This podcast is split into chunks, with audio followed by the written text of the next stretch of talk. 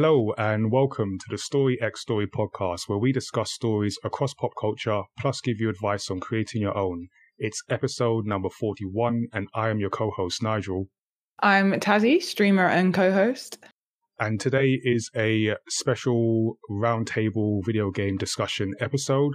Uh, so as we do, uh, we throw up the um, um, the gamepad bat signal kind of thing, and basically whoever answers the call of video game justice, we uh, let them on on the show. That's how it works. So today, uh, our guests are the founder of Melanin Gamers, Annabelle. Welcome to the show. Thank you for having me. Cool. Uh, I don't know how many times you've been on, but it's a lot. So we'll put some links to like past episodes on there. I can't even remember which ones uh, that you've been on. Uh, also with us is a first timer, uh, YouTube content creator, uh, Dan. Dan, welcome. Hello. Thanks for having me. Cool. Yeah. So Dan has no idea um, how this works. So this is like a tutorial level uh, for Dan. But yeah, it's pretty simple. Um, and last but not least is uh, another content creator and variety streamer, uh, Rose. Welcome to the show. Thank you. welcome back, because Rose has also been on a previous show. Again, don't know how many times, at least twice. Yeah, I think this is my third time. this is the hat trick. Okay, I should like keep track of all these all these stats. Um, I'll do that next time. Anyway, uh, as always, you can listen to and subscribe to Story X Story on Apple Podcasts, Spotify, uh, and wherever you get your podcast from. You can send us feedback and questions to feedback at myamada.com or throw them at us on social media at myamada on Twitter, at myamadatees on Instagram, or at Tazzy on both uh, we're going to get started with some goings on in the Mayamada universe. So by the time you're listening to this, assuming you uh, listen to it immediately when it drops, um, we have a few days left of our Kickstarter for our new manga, Sirius Through the Fog. So we launched this campaign on September the 3rd, um, and it's going to end on the 5th of October. So you've got a bit of time. If you haven't checked it out, um, please do. It's a manga story from the Mayamada universe, specifically uh, the Sirius world. So Blake Sirius and his team of young entrepreneurs who have been hit by um, an unexpected pandemic and have to battle through uh, and figure out what they're going to do for their business and deal with the mental side of that. No idea where I got that inspiration for the story from things just come into my head. I don't know where that's come from. So we have actually already hit our goal. Uh, so we're working towards uh, stretch goals. And what we want to do is create a collector's edition of this story, um, which will have like additional content. So things like uh, sketches, character sketches, uh, page sketches, um, sort of commentary for myself and artist Penali, uh, as well as variant cover art from different illustrators. So, yeah, if we can get to our first uh, stretch goal uh, in the time we have left or earlier, that would be amazing. So, if you are interested in manga um, or have already checked out the other Mayamada stories and want to see what this one is all about, please do check out Kickstarter. The show, uh, the link will be in the show notes. Uh, so on the gaming side of the Mayamada universe, uh, we have a few panels that are going to be up on our YouTube channel if they're not already. So the first one is the panel that Tazzy and I did, uh, storytelling in video games for EGX Digital, where we had Mr. Midas and Brendan Gibbons, uh, who's a narrative designer um, as well, uh, we just talked about yeah how storytelling has changed uh, in video games, what it means um, to tell stories with sort of complex narratives, and yeah, that's going to be up on. In fact, probably should be already up. If not, it'll be up this coming week. And then already up on our YouTube is the panel that we did on video games and well-being. So again, you can check out our uh, show notes and the links to both will be uh, in the show notes.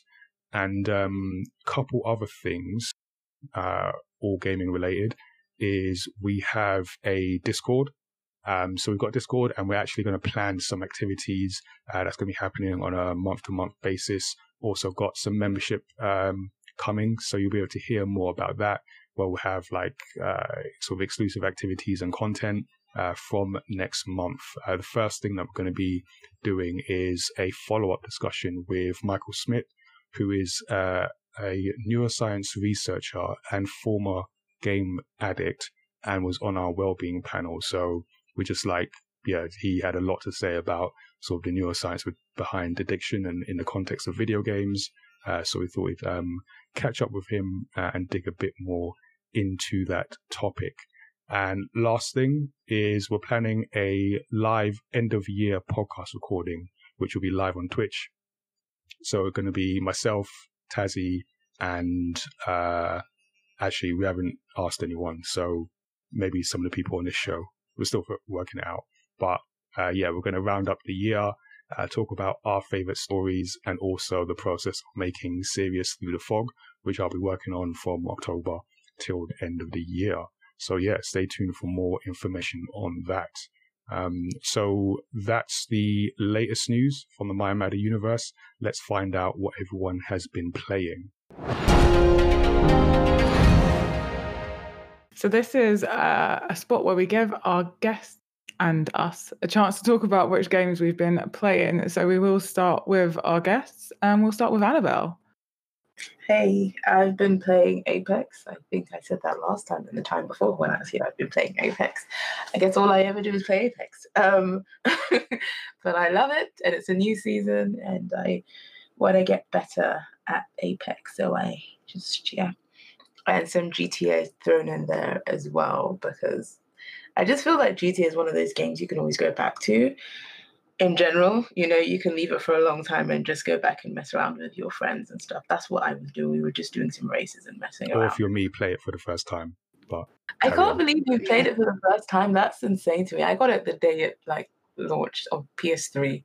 I know. I, I just it, it's I'm terrible. I'm ter- I have played all the other GTA's though, but for some reason this one just like slipped through the net.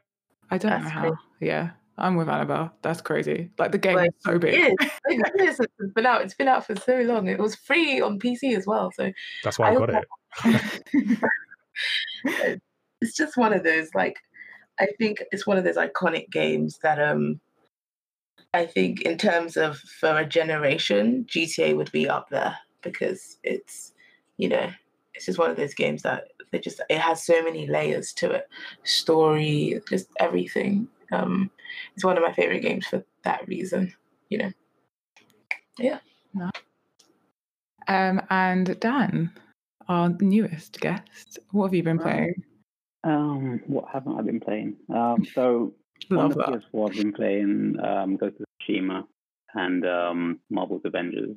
Um, so I love Marvel's Avengers. It's a great game. Um, not sure if anyone's played it, but uh, it's it's a bit like Ultimate Alliance, but just sort of beefed up. Um, so yeah, that's that's great. Good, great game for Marvel fans. Um, on the Switch, I've been playing Super Mario 3D All Stars, um, bit of Vigor, bit of Road Company. Still need to finish Paper Mario. Um, and I got a game today actually called um, Breakpoint, so I'm a little bit addicted to that. Um, it's like a it's a retro style twin stick action based game. I think you could describe it. Um, but yeah, it's just really fun. Um, so that's what I've just been playing today. Oh, more great games. Whenever I hear people tell me what games they're playing, I'm like, I want to be playing that game as well, as if I don't have enough. and um, that brings us on to Rose. So I've been playing a game by Sega that I truly believe has slipped through the net. It's called Judgment. It's a part of the Yakuza universe. If you don't know about Yakuza, I honestly think you should get on it. I was late to the show, but honestly, Yakuza is a great series, a great uh, franchise. And I think people would like Judgment because it's a standalone type of game, even though it's a spin off, uh, you know, based on detective work and uh, a lawyer who acquitted a criminal who he didn't think was a criminal at the time. You know, this is not quite spoilers. This is like first five minutes of the game. And then obviously, criminal did criminal things, killed a person, and then our beloved detect, uh, beloved lawyer man became our beloved detective. So it's uh, it goes on from there. Aside from that, I've been playing Among Us. You know, I actually love being the imposter you know?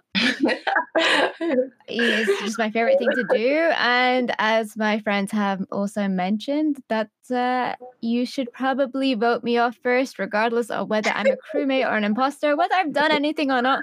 Call that emergency meeting buddy rose because i apparently am dangerous. Let's go. So the message we learn from that is not to trust you. But i'm such a good person Mm-hmm. That's what everyone says on Among Us. I know. I you just nobody. look and tell. It's not my fault. Okay, I didn't do anything. so much Among Us fun. um, yeah, I have also been playing a bit of Among Us, which you know, I, people call it the friendship breaker, but I call it the friendship maker because I've made a lot of friends because of it. But I've mm-hmm. also been on a car theme gaming, just everything related to cars at the moment. So I've been playing Forza and Need for Speed Heat, Forza Motorsport 6, 7, I should clarify, uh, and Sims 4. Lots of Sims 4. I don't know why. It's just cars and Sims at the moment. I love Sims. That's a game I, I just Need for Speed it's just I feel like it's a lifestyle. I just do Sims. I didn't even play. I just yeah. like you know, um, I've got a theory for Tazia. I think that Forza, Need for Speed, and Sims all have something to do with the fact that we are in COVID and she wants to go outdoors or to do something crazy. Ah. projecting, yeah, yeah. Simulators. projecting yeah. through through video games. Mm. Yeah, psychological. We got deep. actually has like a storyline. It's mm-hmm. quite impressive it gets really deep really quickly. And I was like, I was not prepared for this. I was just coming on to race. Wait, Forza? Uh, no, Need for Speed. Oh, Need for Speed. Oh, Need okay. for Speed Heat, yeah. Well, they did make a film out of it, didn't they? Did that happen? Or did I just. Yeah. That did happen. Okay. But so... specifically, Need for Speed Heat has like very intense storyline from the get go. If you didn't already dislike the cops, you will after playing the first bit of Need for Speed Heat and just Need for Speed Heat in it in general. they are so annoying. Literally. I'm like, just please leave me alone. but yeah, Nigel, what have you been playing? Uh, so I have been playing Ratchet and Clank on the PS4. Um, but actually, before I get into it, I wanted to touch on Animal Crossing, um, just because. So I've had to play Animal Crossing because it's uh, for gamepad. Um, so I'm in this weird position because I feel like Animal Crossing is a game you play peacefully and to like relax.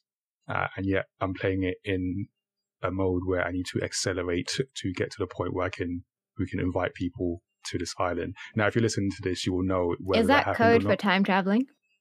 Uh, yes, that is that is a very simple code for time traveling, and I feel that's not the way you're supposed to play this game. So there's some level of guilt um, in time traveling, Nigel, you did not. That's cheating. So I've been told. Like I ain't saying anything. Says. You know, I do so, it all the time. Time travel that takes fun out of the game. Like you're supposed to wait one day for your house to be built, wait another day, plant some stuff, dig some stuff up, shake some trees. You know, it's a calm I've, game. If he wasn't meant to time, if he wasn't meant to time hop, Mr. Resetti would have had a more prominent uh, feature in this game, and that's what I'm going for. Mine got made redundant. got made redundant. It's just a voice now. It's just a voice. Yeah. Is uh yeah, so I feel like I'm playing it wrong, but also needs must for the event. You're playing um, it right. After all the years of me playing Animal Crossing, you played it right. As well as wrong. Okay. Community is very divisive. yeah, I think I think I might have like upset a lot of people listening to. But just to be clear, uh, I have no regrets. No, I just I need to I just need to do it for the event. Amen to but, that after the event, I will take some time to just like uh, sit with it. Also, I did want to ask because I'm very I'm very new, so I don't know what's going on. But uh, so Tom Nook, is there like like what's his deal? Because I'm getting some like vibes and they're not all like uh sort of. He's a don of dons. I mean, his name is presents himself. That's all you really need to know about Nook. He is a crook. Okay. He's basically a, a, a mafia, a mafia boss. Because that's what I was, like... I was thinking. But and keep in mind, I've literally never played an Animal Crossing game. This is the first experience, and for oh, some wow. reason, the vibes this guy is giving off. Um, and I think like once you set up like the tent and everything, and then he gives you the phone, and then he slips in that you now owe him like money. Right? And then like, whoa, that's a, that's the that, I don't think that's time he visits your house. I got scared of yeah. him visiting. i Like, oh no. and he knows where you live, and right. yeah, I didn't. I just you know, and this is from literally like two hours of playing this game. Uh, so I just wanted to put that out, out there. I'm not sure yeah. if I should trust this guy I mean, or if like the twist at the end is that he comes for you and Nook is the government, right? Yeah. He's the government. Let's make this political. He's the government. He's, yeah. he knows everything about you. This is capitalism. this is what he stands yeah. for. Because now I have to work uh, to pay off this debt. That. Yep. Wow. Capitalism at its finest. That, that, he kind of roped you into as well. Yeah. He's like, I've got Every this great idea. Animal Crossing game. yeah. Man, um, okay. I, I do want to just back Nigel up in that Nigel thought that he was he had a save. Oh uh, yeah, we need to give the full context to, to rob me of whatever crimes I may have committed. Yeah. Um. So for gamepad, we needed Animal Crossing. Um. Because our first first when we decided to do this on the last gamepad, I was supposed to run it, but then we realized it was it was too difficult for me to run it while hosting the event. Because uh, if anything went wrong, uh, it would like impact. And it'd also been nice to have a switch at location uh, that could be screen grabbed. So Nigel got it from someone else and uh, thought that the save, like that there was cloud save. yep, I thought that was the thing. I thought it was done. Uh, and so hadn't even opened the game up. And um, until yesterday, until until I said, uh, "You do realize you need to start the island." Oh, oh, my god! No. And he was like, "No, no, no, because it's it's someone else. Like someone else gave gave it to me." I was That's like, "What I was told." I was like, "No, no, it's a big thing with Animal Crossing and Nintendo that there is no cloud save apart from if you lose your Switch. There's a very long-winded way that you can now get it." But yeah, and then he's like, "Oh," and I was like, "Here's what you do: time hop." Yeah. Yeah. In Nigel's. Ah, the binge gaming of Animal Crossing. Uh, and thank you, Tazzy, my defense lawyer. Uh, thank you for that. um, uh, and I've also been playing, as I mentioned, Ratchet Clank, but I'm very early on um, because I was just so impressed by the PS5 showing uh, of the new Ratchet Clank and realized I had not played the game uh, at all. I thought I'd get started. Oh my god, my brother has not shut up about that. Like literally, if you mention that to him, he would just go on for like the next. He is a really? huge fan of Ratchet and Clank, and he just was like going crazy when he mm-hmm. saw. Do you know the last Ratchet and Clank game I saw? I think it was for PS2 or maybe PS3, but it had a character called Courtney Gears. Not saying which celeb that was based off of, but that was a very interesting character and is very memorable for someone who didn't even play. yeah, I'm quite impressed with it so far is I needed a change of pace after finishing The Last of Us Part Two because yeah, I just needed something like just fun and light. And yeah, that game is yeah. heavy, so that's for sure. That's when I started playing Animal Crossing heavy. Yeah. um. So yeah, I just thought I'd uh, try impressed. I like like the animation style, the the humor. Um, was like humor in games. I feel it doesn't always get done uh, a lot. So mm. yeah, I'll probably report on it uh, at some point in, in a future episode because I'm uh, very early, but enjoying what I'm playing so far. Uh, and yeah, that's that's me for for the moment. So we're going to get into our main topic of discussion, which is video games and specifically next generation of video games. Uh, so, as we do with these roundtable episodes, just pick out stories that are uh, happening in the world of video games and open them out to discussion, uh, just to hear what people are saying. So, I put together these notes, um, had it all laid out, um, the nice order that I thought everything would go in. And then Microsoft bought ZeniMax, and I needed to come back to my notes. I needed to change the order of things. And this is what we're going to talk about first. So, I want to. Um, talk about this deal in the context of obviously Microsoft and what that means for uh, ZeniMax and Bethesda because they're the ones that get spoken about the most in the context of the story. Also, what impact uh, it will have on the next generation. So just to give the uh, the wider context, uh, as of I think the 22nd of September, uh, Microsoft uh, has bought or at least plans to buy. Is that is the deal actually gone through? I think yeah, the, I the deal's okay. So it's it's all it's all done. Uh, so yeah, they have bought uh, ZeniMax, who is the parent company of Bethesda, uh, for 7.5 billion in cold hard cash. Uh, so ZeniMax also owns um, id Software, uh, known for Doom, Rage and Wolfenstein, Wolfenstein, Steam. I think it's Stein. Stein. Okay, I will say Stein, but anyway, and yeah, that kind of just sent ripples uh, throughout uh, the gaming uh, industry. Certainly, my uh, Twitter timeline, and it's just changed the context of this upcoming generation. So, what do people think? I wanna I wanna start with Tazzy just because I know this basically ties into Game Pass, which Tazzy is a big fan of. So, what do you think about this? Okay, I've got like very two different points of view about this. So, as an Xbox user and Game Pass user, I'm like, oh my god, this is amazing. This means that like literally, I have a like a much larger larger library of games available to me, which is amazing. Obviously, like everyone loves more games, um, especially if you're a variety streamer.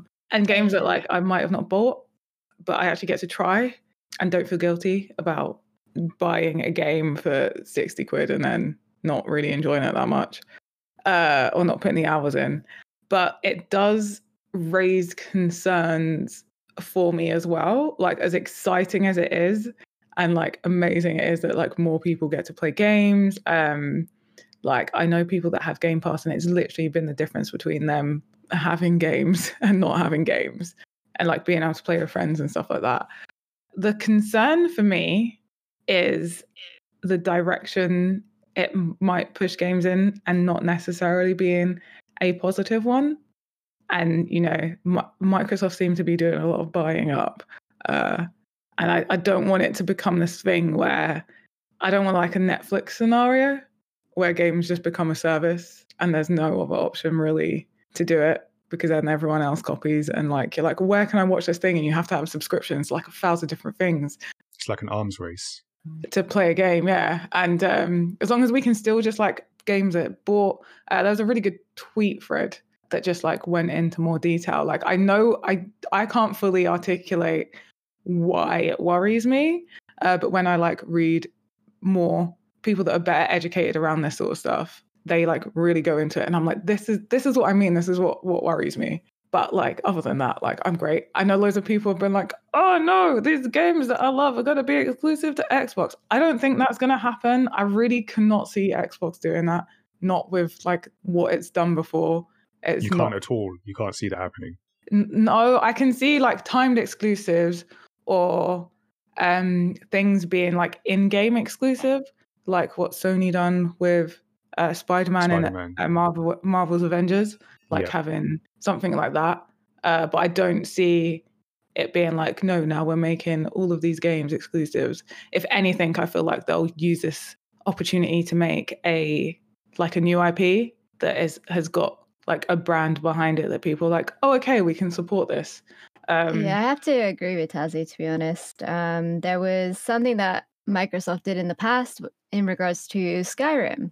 And with what Tazzy said about timed exclusives, they made the DLC for uh, Skyrim like exclusive for I think it was like 30 days or such, but I think there was a lot of delays due to uh, porting it over or, or, something to do with that.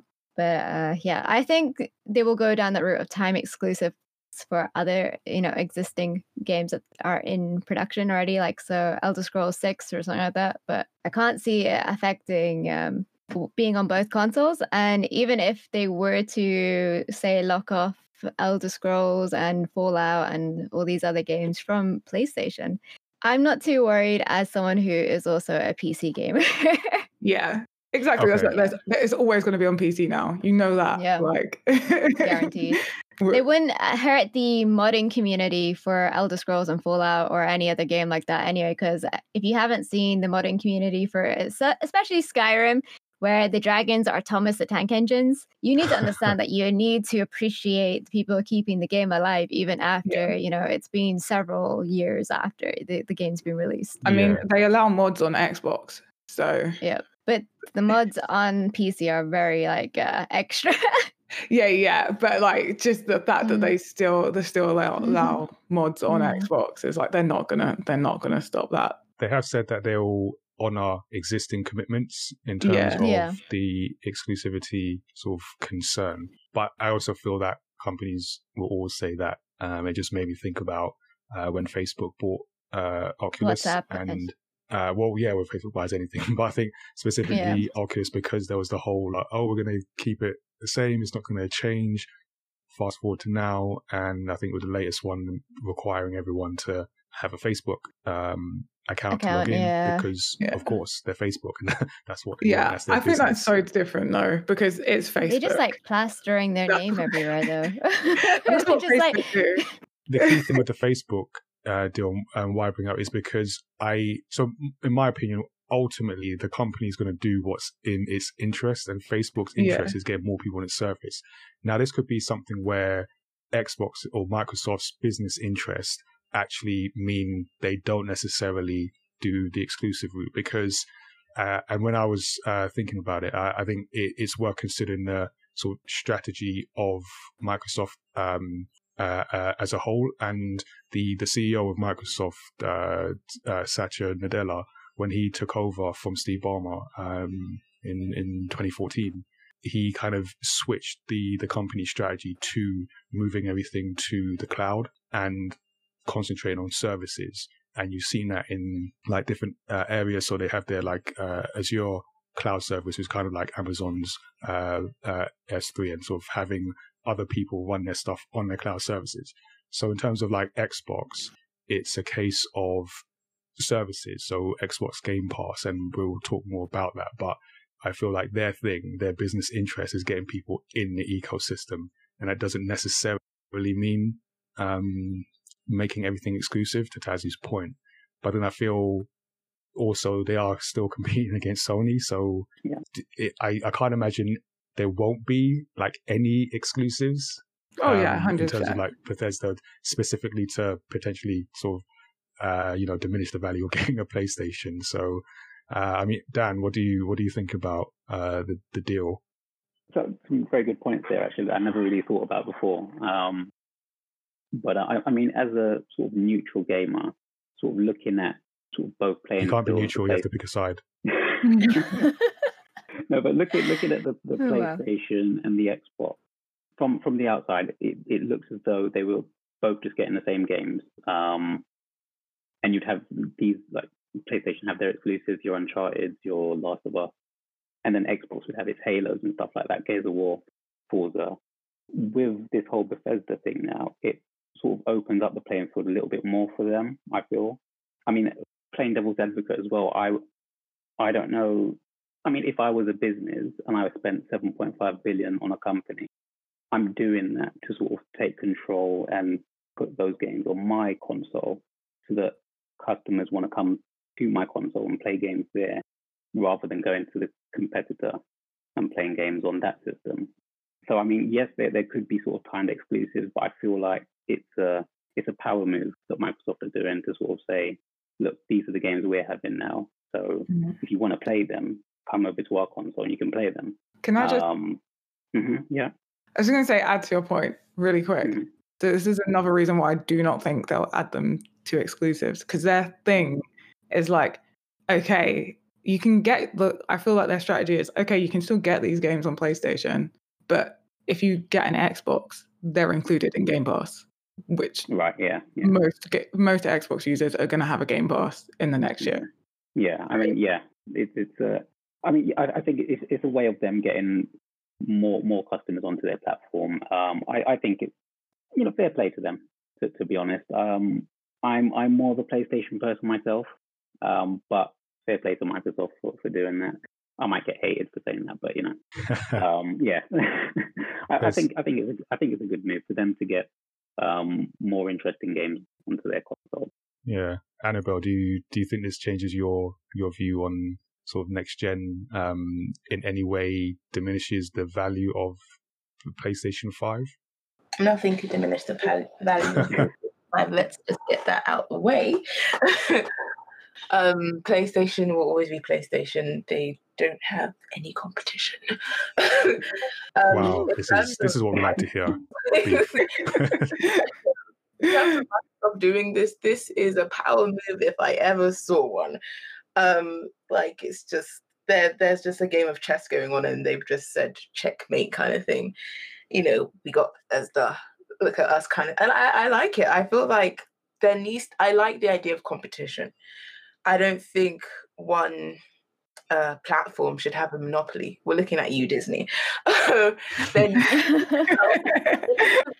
so it's funny you say Disney. Can I just drop this in? Is that when I saw this deal, it made me think of uh, Disney's acquisition of Fox because when that happened, I remember uh, distinctly everyone uh, sort of in up in not up in arms in what's the what's the good version of up in arms like praise in praise. Like terror is what people use. No, no, no. Uh, I mean like the, the positive version because people were, were hyped about it because it meant yeah. that um, the Fantastic Four and X Men could come into the MCU.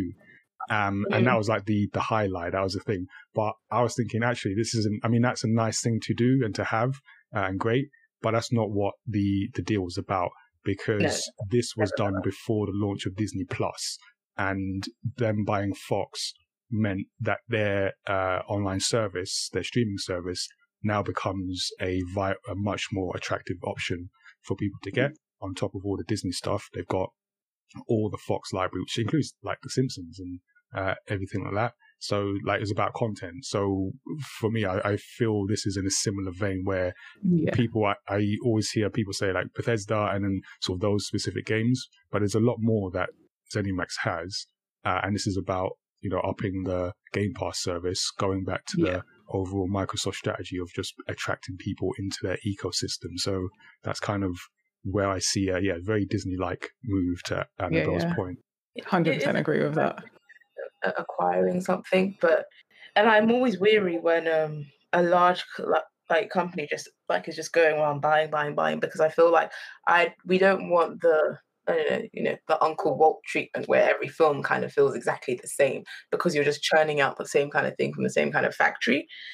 Um, but I'm gonna give Microsoft the benefit of the doubt. It is a power play in terms of with PlayStation. PlayStation, we they sell it a lot with their exclusives, you know, and we love our exclusives. So maybe I don't know if Microsoft are gonna do the same thing or this is just like it did feel like a power move when I was like when my brother and I was talking about this, and it just felt like, you know, they're just it's a game of chess and just buy both consoles and then you know your life is fine.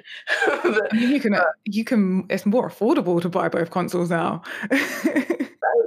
um, yeah, I know that's it's, true. It's amazing the price actually that they, they yeah um, they okay. We're gonna go on to the whole pricing and the different strategies. Mm-hmm. Let's start with the strategy. Uh, well, let's continue with the strategy of Microsoft. And since we did our last roundtable, obviously we had that whole thing about, you know, what's the price going to be? When will they announce it?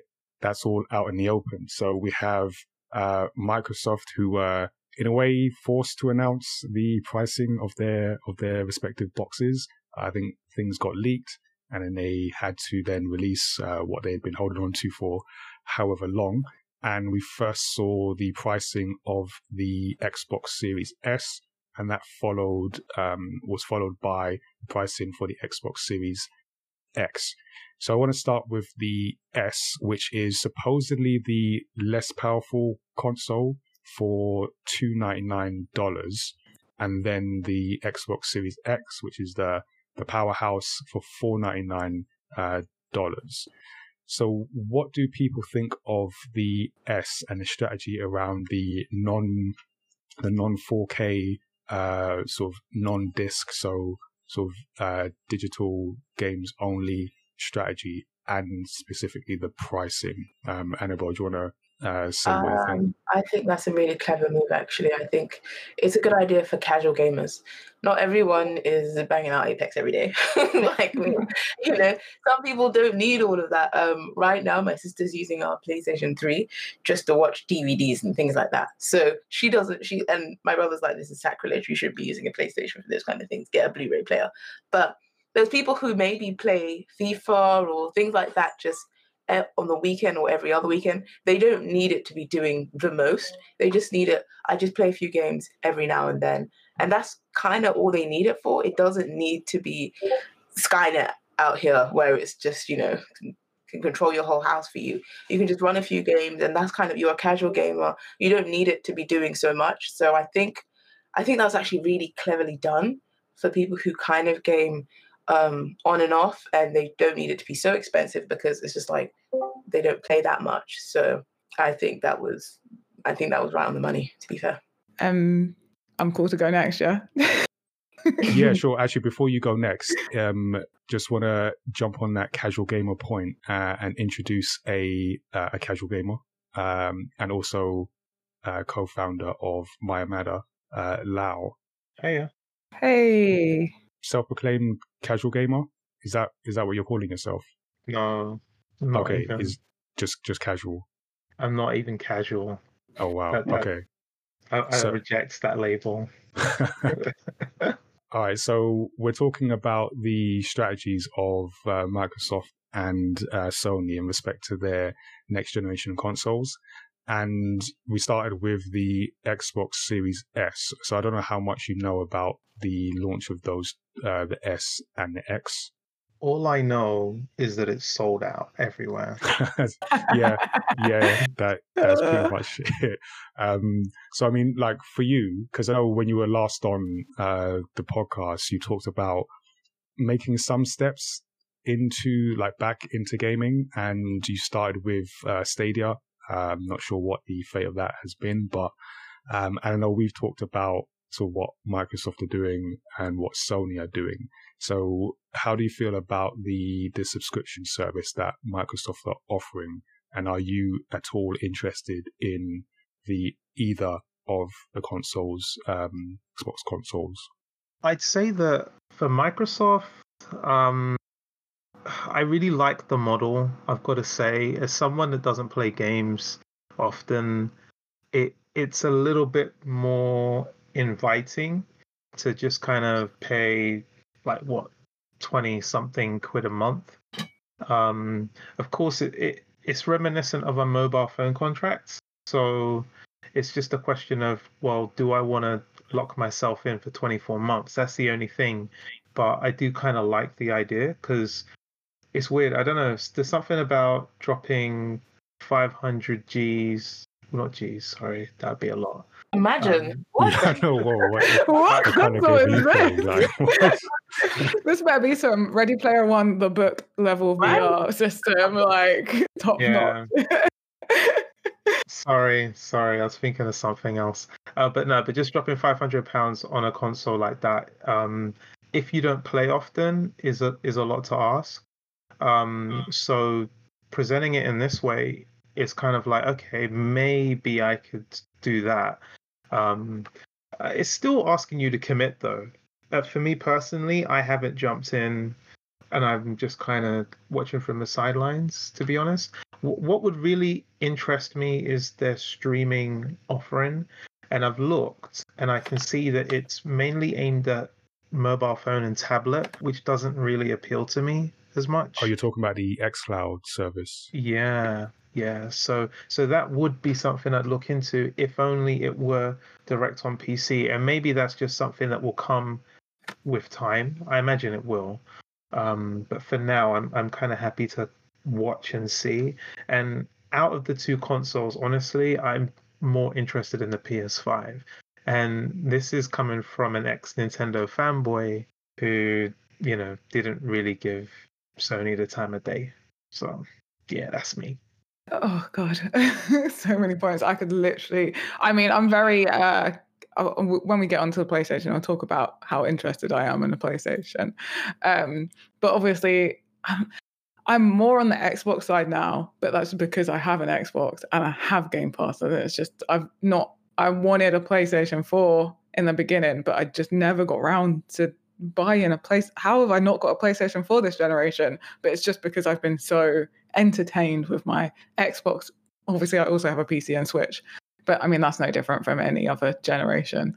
But yeah, so Xbox Series X and Xbox Series S are definitely uh, more.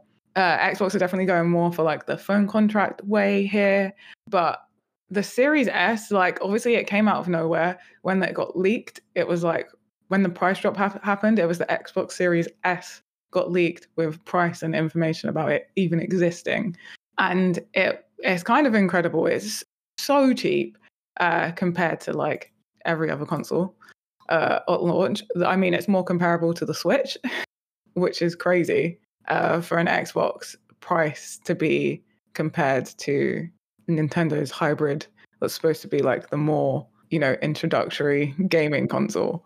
Yeah, it does feel like they're going for that audience of I just want to sort of dip my toe in a cost effective way and maybe yeah. going after like Nintendo's area of of, mm. of, the the gaming world. But I think like the difference is like okay, it has it's not as powerful. A lot of people were talking about the storage, but the storage is upgradable. I think because uh, they said like it's an op there's optionals optional extras so i feel like okay that's okay. But the series s this is like a discless version. Xbox have their game pass. If you ha- have xbox game pass ultimate it means you have a massive library of games on an actual xbox. You can also have a library of games on a pc so even if you have like a lower end P- uh, like a laptop or something you don't really use it for gaming. But once in a while you want to want to play a game of it. There's going to be games for you on there. Uh, not to mention ea play is also going to be available on it and xcloud if you have ultimate so right there you're like you're in the next gen for such a low cost even if you buy the console outright and then only have your subscription to ultimate which is works out more expensive over the long haul but if you wanted like a lesser commitment and still have a cheaper option, it's still there. And like everyone talks about like casual gamers and like the difference between casual gamers and committed gamers. What about committed gamers that also are on a low income, don't have that cash to spend? They also don't have to miss out on having a next gen console.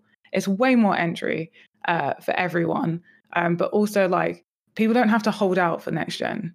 And I think that's just like an amazing thing that that Microsoft has done with Xbox. Like it's it changes like the game's sort of like floor massively. And in a time of like financial uncertainty, I think it's it's more than a power move. It's like so obviously they're doing it for business reasons, that it's a business, but it does so much. Like they're really filling a gap. They're really creating a solution and like making gaming more accessible which that's just like great. More people playing games is great. Whether you're Team Xbox, Team PlayStation, or on the fence, like it doesn't matter. This is more gamers. And I think as a gamer and as someone that wants everyone to experience games, this is great. Like I love it. And Game Pass. I have played games that I would not have bought uh, and like just discovered new worlds. Uh, there's not like one type of game on there. There's loads of different things. And that, again, is great, especially for either entry level gamers or low income gamers and variety streamers. so great. I don't. I can actually play games with people. They're like, uh, "Can you play this game with me?" And I'm like, "I'm not really into that, but uh, I want to play with you. I have a Game Pass. Let's play together." But yeah, that's my take on it. I could say so much more, but I think I should uh, get a chance. Uh, let me just check in on Annabelle. Were you at all moved uh, from Sony by that? By by what Tazzy said? Did that not move you like somewhere deep in your soul? We're talking about a love affair that's over 20 years. yeah. Cool. All right, just, just checking. Just, check, just checking the temperature. um, um, so, um, yeah, so we've got the, the, the question I, uh, I had, and anyone can jump in if you have uh, an opinion, is that the, so the S is the least the less powerful of the two. Um, and I know, like, I know the, the stats and the, the exact teraflops and uh, resolution and everything, but it, it seemed to sort of hinge on two things: the the 4K and the and the size of the disk drive. Uh, I'm just wondering, like, how much does 4K matter? Does anyone have a 4K TV? I there is one in my yeah. house, but it's not mine. Uh, and I okay. would not have anything 4K if it wasn't for my housemate having this ridiculous TV. Okay, Rose, you were going to say you've got a 4K TV.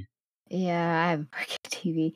I okay. honestly think that it. um Well, to me, you know, I wanted a 4K TV. It wasn't quite for video games though. It was for other streaming services, but I feel like with video games, I've never been drawn to, oh, you know, better resolution or this, that, and the other. When it comes to games, it's always just been about the fluidity of the game itself or how it plays, you know, that kind of thing. So even with offering one that doesn't, you know, provide uh, 4K, I, I don't think it changes much. People just want to play games, isn't it? And not everyone has a 4K TV that, you know, obviously will support that crazy uh, that that need for it. 4K and even 8K is still kind of like out of reach for some people. Yeah, that's like a whole other yeah. a whole other uh, thing. Oh, 8K is mad expensive. I've looked at it just out of like uh, gluttony, I think. I, I feel like I'm having deja vu. I feel like this is a conversation that came up many generations ago with the whole HD drive yeah. on Xbox yeah. and mm all of this stuff. Age um, old. yeah, I, I, mean, eventually we will all have 4K TVs, but I guess by that point, the latest and greatest will be what? I can't even imagine the number, but yeah. no, I uh, totally get that. I felt that as well, but I feel that there's a there's a big difference here, and and kind of Rose touched on it in terms of like how many people have 4K TVs, whereas with the the SD to HD, that was like a that was a generational thing, and that was a there was a big gap between your SD TV and your HD TV, and you could see it. And obviously, it was like mm, pushed by oh that content, God. like yeah. sort of the Matrix DVD and uh, sort of games like that. But that was the thing. Even if you're not, you know, the most tech savvy person, you could just see it. Like you could see the difference, and you knew you needed to get um, a HD TV, and you you wouldn't look back. Whereas I feel like we're sort of in the uh, diminishing returns area where the jump from HD to 4K, like I again, I, I can see sort of technically, I can see it's there, I can see the difference, but is it enough for me to of one go and get a brand new TV and um and then sort of get the console to match or the more expensive console to match? And I feel like there's a there's a there's a power in good enough and mm-hmm. like HD for most people is good enough. And so I, I just every time I, I, hear 4K and an 8K, I just wonder like how much of a difference uh, that actually makes. Yeah, for me, a big thing is like a like if you're getting the Series X, one of the reasons you're getting it is because you're either not like you're not a massive super big fan gamer that like plays games every day, or you're on that lower income. You don't have that disposable income to spend on gaming. So you probably don't have a 4K TV. And if you do, you're like, it's not a big deal. And a lot of people be like, I just see so much. Oh God, gamers on Twitter are so entitled. Um, but like so we're like, oh, what's the point in this console existing? Blah blah blah. And like my thing for that is it's not for you. That's why the Series X exists. The Series X is for you. the Series S is for someone else that's not you, and that's fine. You don't need to get butt sore about it. yeah, yeah, there's a weird thing about su- a, some segment of gamers where if if something is done that does not directly impact or benefit them, they can't understand why it would exist. And that's really baffling for me. Like you say, like the the Xbox Series S is not for you. And similar thing with the um the Switch Lite when that was released, and people like, you know, why would this like exist? Oh, I don't need this. Yeah, it's not for you. There are other people who aren't like you who also are interested in games, but different. Yeah. Uh, need different entry points or different ways to play or different price points. It's a weird thing that I'm, I'm seeing a lot. Maybe I'm just spending too much time on Twitter. That's probably the problem. Twitter, Twitter is crazy. Uh, yeah, people on Twitter are crazy. So here's the thing with gaming, a lot, the, a lot of things that we see on social media, obviously, it just seems a lot worse, and the, it makes them sound like they're the majority anyway. But people seemingly on Twitter and even Instagram like to gatekeep.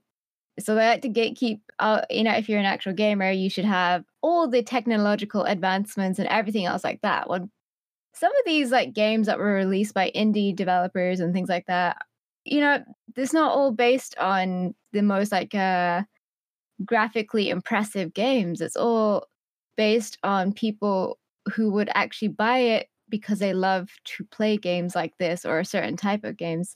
And it's like I've it gets more and more apparent even with uh Xbox 360, PS3 era that we just want to gatekeep from other gamers. There is an element uh, of that. And uh, somehow, like, you know, the superiority kind of complex that people have, then it's just like, oh, well, I mean, what's the point even getting this if, you know, you can't see said said minimal details, you know, FPS or yeah. everything else. Like, what is the point? And then they'd be like, oh, let me just gatekeep you away from this because you don't, you're some sort of heathen because you don't, yeah, you don't care count. or don't relate or, you know, you just not what you're looking for. You mentioned uh, games. Uh, let's talk a bit about games. And there's one in particular before we move on to PlayStation, PlayStation uh, that I wanted to touch on. And before before the whole thing about uh, the purchase of ZeniMax, and even before the pricing was revealed, we had the news of Halo being delayed uh, for uh, launch of the Xbox Series X. Now, when Microsoft had its uh, had its game showcase, and uh, you know they showed they showed off Halo, and it didn't get the best reception. Um, and then shortly after, it came out that they would be sort of delaying the game into 2021. And I wonder what people's thoughts are on how that would affect the sort of success of the launch. Um, Dan, I mean, you're the, let's say you're the neutral kind of the neutral mm-hmm. gamer here. Yeah. um, how do you see no Halo, um, impacting the launch of the Xbox Series X? Okay, so I'm, I'm not the biggest Halo fan in the first place. So I've I've only played a little bit of Halo in in the past. Um, so even if I was to buy an Xbox, I wouldn't be buying it for Halo. I feel that the Xbox does need something. It needs an, an exclusive um, for launch, um, just to sort of entice people in. But I don't think that Halo, and people know that Halo will come at some point. They'll probably have a Gears of War at some point. Um, I think it's best that they take their time to fix it, make it the best game it can be, and then launch it when it's ready. Um, and I think everyone who's going to get an Xbox, they know that the Halo game is going to be coming to the system, um, and I'm sure they're going to want it to be the best game it can be. So that that's not. I don't think it should be in a problem. It being delayed. Okay, that's a nice reasoned reasoned argument. Uh, did anyone see the the showcase of uh, of Halo and had any thoughts on the game itself? I didn't watch the showcase, but I'm, I, you know, I caught a couple of clips. Uh, yeah, honestly, the way I get my news these days is just from any ruckus that's kicking up because it just pops up on my feed. Um, and as you can imagine, it was well, it doesn't look that good. I'm sure you all saw it, right? Uh, yeah. People were complaining about how it looked, and I read an interesting article that basically broke down why it looks the way it does. Um, something to do with the way um, light is rendered and basically, from an art direction perspective, when you look at Halo, um, it, it's going to run into those kind of textures, and therefore it won't necessarily look as great because it's kind of sunset and dusk and that kind of stuff. So yeah, apparently those are some of the reasons that it looks the way it does, um, because of the settings and the kind of mounting valley textures it's got and whatnot. So I don't know. For me, um, it didn't look spectacular. um, and naturally, as a casual gamer, I'm thinking, well, what did I see on the PS5? And I remember the tech demo for the Unreal Engine, and that was like amazing. So I don't know, it didn't really didn't really give me much confidence if from a, just a very superficial level that this is yeah. gonna blow everyone away. But I'm also an X uh, Xbox owner, so um, say that 10 times fast. Um, but um, I, would say that like Halo games, I, I, enjoy them. I think they're really fun. So I, I'd probably get it anyway, and I'd probably wait. And I don't think it's going to hurt them because, well, for one, as we can see, like the thing sold out, right? Um, obviously, people want the, the system, but also, um, I think historically, um, companies who release their big games later can still do okay. I mean, Nintendo does this all the time. Like they, you know, they either delay games or they don't even release them. I mean, I'm, I don't know. I've been out of the game for a while, but has there been an F Zero game in the last five, even ten years? GameCube was the last one. I mean, yeah, over twenty years, twenty years, something like that. Yeah, I'm still waiting, and that'll bring me straight back in. By the way, if anyone's wondering, like when will Lau buy a console? F Zero's announced. Okay, I'm there. But um, yeah, Nintendo do this, and they, they know they can. So I think you know, um, with such a big IP like Halo, I think Microsoft can get away with it, and it, will it'll probably be very good in all likelihood. I don't think they're going to mess it up. I think um, there is another perspective also in play as well to do with the state of economy due to COVID as well. It's especially like um, obviously Microsoft being an American company, but basing on like even the Japanese developers as well and updates, DLCs, uh, rolling out new patches, things like that. Because of how uh, the economy has been, because of businesses shutting down for like periods at a time or less people actually at the offices itself, a lot of games have been delayed, a lot of updates, a lot of DLCs have been delayed just because of the fact that they uh, can't physically be at the office to work on it.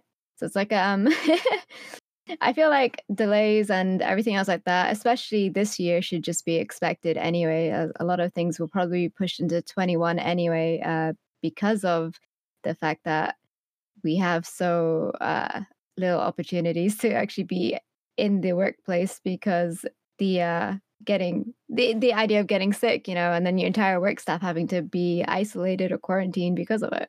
Yeah, I think people get a bit of a pass um, just because of the, the state of the world right now, and yeah. some, there is some understanding. But I also think I, I think it's a positive thing um, when a a company says, you know, we want to take more time to yeah. improve this, and I I agree with Lau. I wasn't blown away by the what they showed from Halo, and yes, it is kind of superficial, just like how it looks. But I'm looking at it, and if you want people to buy your next generation console, you kind of, you know, unfortunately, you have to like rely on uh, on looks uh, a lot of the time, and didn't look like it, it was enough of a reason to go and invest in uh, a new box. So I guess it's it's good that they have delayed it, and I, I think just as we've talked about Microsoft's general strategy of of Game Pass and getting people into their ecosystem, it might not even be the best um, or the the thing that's going to make them win in in quotes uh, win and maybe they don't need uh, Halo on launch maybe they just need to highlight the uh, the value that is in Game Pass and, and get people to sort of jump on on the basis of that here's a question does anyone need to win this time round? Oh my god, thank you so much. I don't know what my mic is like at the moment. Yeah, we can we can hear you. Okay, just because I've I've had to switch to my mobile. Uh, Okay. I don't know what's going on with that. Um, but I, I, love that question because for me, like I've just constantly been tweeting, like it's no longer a competition. It's very different, like paths. And like I said before, like the previous generation, uh, I fully expected to have a PlayStation 4 before the generation came to an end. Uh, but you're I breaking up, Tazzy. Because my Xbox was just providing me with enough. Oh, ah. Okay, I'm gonna I'm gonna have to go and come back. okay, so I'll pick up on Lau's question. So yeah, I think it is a good question, just because this could be like this could be the first generation of consoles where everyone could win. Now, to your your specific question now, does someone need to win? I think the answer is it depends who you ask and it depends how much time you spend on Twitter.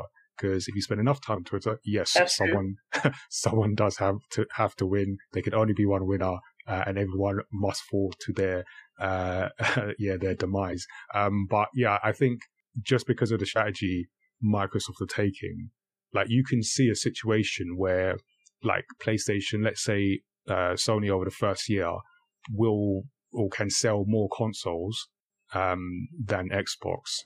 And that's actually not a problem for Microsoft because even I think along with the the news of um, the the ZeniMax purchase, there was also sort of news of them increasing the number of um, Game Pass subscribers. So I think the the stat was it, it jumped fifty percent uh, to 15 million in uh, in less than six months. So that for them is a sort of recurring monthly revenue. And if you look at it from a business perspective, they're sort of less reliant on having to sell like a box once versus getting people into their ecosystem and getting whatever it might be, if it's uh, ten ninety nine a month or seven ninety nine or whatever it uh, whatever the case might may be uh, every month. Multiply that by you know um, whatever million, uh, fifty million, and that's there's your business. So yeah, I think you could have a situation where sort of all three, and we'll hopefully have time to talk about Nintendo, can uh, all three can win because the strategies are are quite different. So we've touched, well, not just touched, we like delved into uh, Xbox and Microsoft strategy. Let's jump over to PlayStation because soon after the uh, the announcement of pricing of the S and X consoles, uh, I think probably like a week later, um, we got a um, an announcement and a showcase from Sony. And at the end of that showcase, where they showed off a bunch of a bunch of games, some gameplay, they announced the pricing. So we have two editions of the PlayStation 5, the uh, disc edition, which will retail for for forty nine pounds in the UK or for for for ninety nine dollars, and the digital uh, edition, which comes in at three fifty nine pounds or three ninety nine dollars uh, US.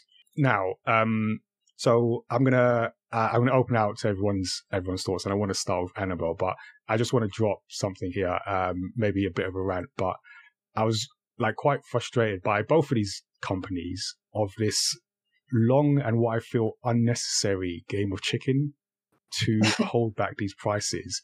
And it, first of all, like you have this situation where people want to buy your consoles and you won't tell them how much it costs or when it will be available. And people have just got to guess and then just wait and wait and wait. And then you come to it. And in the end, these are just like, these aren't mind blowing prices. Like I, I couldn't quite wrap my head around why it took so long to get these prices out. So four ninety nine, three ninety nine, uh, two ninety nine for for the S. These aren't like numbers we haven't seen any, anywhere. Like if if they came out and Sony said the the cost of the PlayStation Five is uh, six times pi, um, and you have to work that out, I'd be like, oh, okay, now I understand why you had to, you know, wait so long to figure out what three times or six times pi is, and then put that pricing into your sort of balance sheet and work that out. I'd understand that. But 499, 399, these are standard prices. I don't understand why they took so long to release them. Anyway, I'm going to open it out. I'm going to stop talking because that just annoyed me. Uh, and what does everyone think about pricing, Annabelle? Um, well, in terms of the PlayStation, they could have told me anything. I would have been like, yes. So there's that. but um, I am really happy with the price um, because it means I it doesn't really change anything. Um, it, I guess it means I can buy more stuff in, in terms of whatever. But um, I really like that the price is affordable, and there again, there's two different versions of the console. The sort of discless version, which I won't be partaking in, and then the version that has a disc that looks like an absolute beast. I don't know where that's going because it looks really, really like tiny. physically huge. Yeah, it's, it's, it's, that is like a murder weapon. It's very big. You don't drop that on your foot, you're gonna lose that foot of yours. you shouldn't be dropping your PlayStation anyway, but I'm just saying it looks heavy as well. I was I actually guessed like um my brother and I, we did a live watch when they revealed the price, and we both, before the beginning of the stream, we sort of wrote down what we thought it was going to be, and I was like, obviously, I guess 450. Right on the money, and I was, I, I wanted it to be about that price. I was guessing maybe it's going to be about that price, and it was, and I was like, okay, good. I'm glad it's you know an affordable kind of price for people. I say that, but 450 pounds is still a lot of money um, depending. I just it's still a lot of money. in general. So it's just like, oh, this is really good. Affordable pricing is just like it's still expensive, but it is a console. It's an investment kind of thing. That's why I'm glad they have like um like a discless version for people who are just like, oh, you know, especially this year's been kind of tight for a lot of people um, in terms of work and that kind of thing. So I, in terms of them, um, their game of chicken, as you said, I like that. I the like unnecessary game of chicken it. specifically unnecessary. I love Why it. Why did you I like love it? The hype that it builds, the drama. I'm here for all of it. Like I just like chaos. I miss those midnight releases where you're queuing up, like you know the way you used to queue up for like a book midnight launch or a game midnight launch, and you're just like waiting outside the store, you're still like until it hits midnight, and you're just like, oh my god! And then when people got their copy, people would start clapping for them in the queue. Why we did this, yeah. I don't know. It's like, yeah, you got your copy, and they sort of like wave around their copy, like, yes, I got mine, I secured the bag. it's just like it it builds drama, and I I, I miss that sort of hype and you can't get that because now it's just like you deliver straight to your home kind of thing. But this sort of online drama that they've built up, like we won't show our cards unless you show your cards, and I'm just like, I'm here for all of that drama. I'm here yeah. for all of it. Do it, more of it. I'm just like. I mean, I, I get it to a Where's certain the popcorn? extent. Yeah, I because I think the idea was that there was a feeling that Microsoft. I think uh, Microsoft gave the intent that they would, you know, it would come in at lower prices or they would have a, mm. a tier that would be lower priced. And I think Sony may be thinking that, you know, the price we wanted to sell our console at, and I don't know how much Microsoft announcement affected uh, their pricing. I, to be honest, I imagine not a lot because yeah. if you think about it, like, you know, these are sort of big companies and you have to plan all this stuff way ahead of time. So yeah, I imagine somewhere there's a spreadsheet that said, you know, this is as low as we can go, and this is what we want to set it at. Let's see what Microsoft yeah. um, do and where we kind of announce. So I think there was there's some of that. I I get that. I just when it came out, I was like I just just wasn't moved by any of these prices because it was about where we are expecting. And so I don't. I just didn't understand why specifically on the pricing. The I'm kind of with you of some some of the drama. Like we're talking about it, mm-hmm. you know. I hate drama. so for me, I'm just like, oh my god, and then everyone's making a video on like every day on like PlayStation 5 and X. Someone says, like, someone will say, like, I think this is what the price is going to be of whatever console. And everyone will be like, this person said this is going to be the price. Yeah. And I hate that. I hate that. I absolutely, I'm like, can we just stop twisting people and like just get over it? Like, I I'm like a completely I don't like drama and of pretty much any kind. Um, and uh, for me, it just like stressed me out because it was so close to like then the the consoles being available to pre-order. And even though I knew I was not going to be pre-ordering either of them, um, I'm just not a pre-order person. Like I was like, if I wanted to, like this would be horrible because I wouldn't know how to like plan my finances yeah. around getting this console. Like if I was gonna pre-order, that would have made me not pre-order because it would have been like, ah, it's too close. I'm someone that likes to think about my purchases. I'm very responsible with my money. Some of uh, us need to have like long chats with our bank account before we can drop like these like 400 and 300. Like we need that kind of that kind of time. Yeah. Um, Dan, did you see any of the the PlayStation uh, showcase, and what do you think I about the pricing? You saw um, all of it. Yep. I saw all of it. Yeah, yeah. Um, I've been following both both companies quite closely to see what they did, but um, it was where I expected it to be. Um, I think when see? I saw the first when I, when I saw the first PlayStation, you know, when they sort of showed off all the games the first time and showed the console the first time, I sort of said, yeah, it's going to be between four and five hundred pounds. That's, that's exactly where it dropped. So I mean, it it wasn't anything new. Um, I mean, Nintendo did the same thing. I think with the Switch, they announced the price. Was it a month before the Switch came out or something like that? So it's not it's not a new tactic, but um, yeah, it, it, it, it was a little bit pointless to, to leave it that long. Just, but I guess it, it gets people hyped up for it, doesn't it? To to get them to, to pre-order, pre-order and buy. Yeah, but yeah, it worked. Yeah, yeah exactly. I hate that it worked. I am like I was disappointed after getting like the Xbox prices and like obviously the series the xbox series x and the xbox series s have a performance difference but the playstation 5 and the playstation 5 digital edition are the same console right just one doesn't have a disc drive yeah. um so i was like disappointed because at first i just saw that it was a discless edition and I thought it would be like lower specs to be like more more affordable. And like compared to the Xbox Series X, it was like, oh man, because I was hoping, I was hoping PlayStation would drop a console that was a, a closer to the price of Xbox, so I could think, huh, well then I'll get the discless PlayStation and uh, get the the the bigger Xbox. Um, it would compromise their um, specs for anything. But now I'm like, oh, mm-hmm. okay, I'm not getting a PlayStation Five then, because I'm like, I, I, there's a few games I want to play, and I was really impressed with the PlayStation. I'm way more uh, excited to get a PlayStation Five than I was to have a PlayStation Four. But the price, I'm like, I could get the digital edition, but games are so expensive digitally, and I'm not someone that plays them on release. So I'm gonna play like pay a release price, even if I get it a year later, a game a year later. So I'm like, so my only option is the disc version. I'm like, I'll have to see what they're like secondhand because I I just can't. I don't unless like you know my streaming career lifts off and we're good to go then i'll, I'll be fine. But you know as my current circumstances subscribe stand, people so we can get uh, yeah.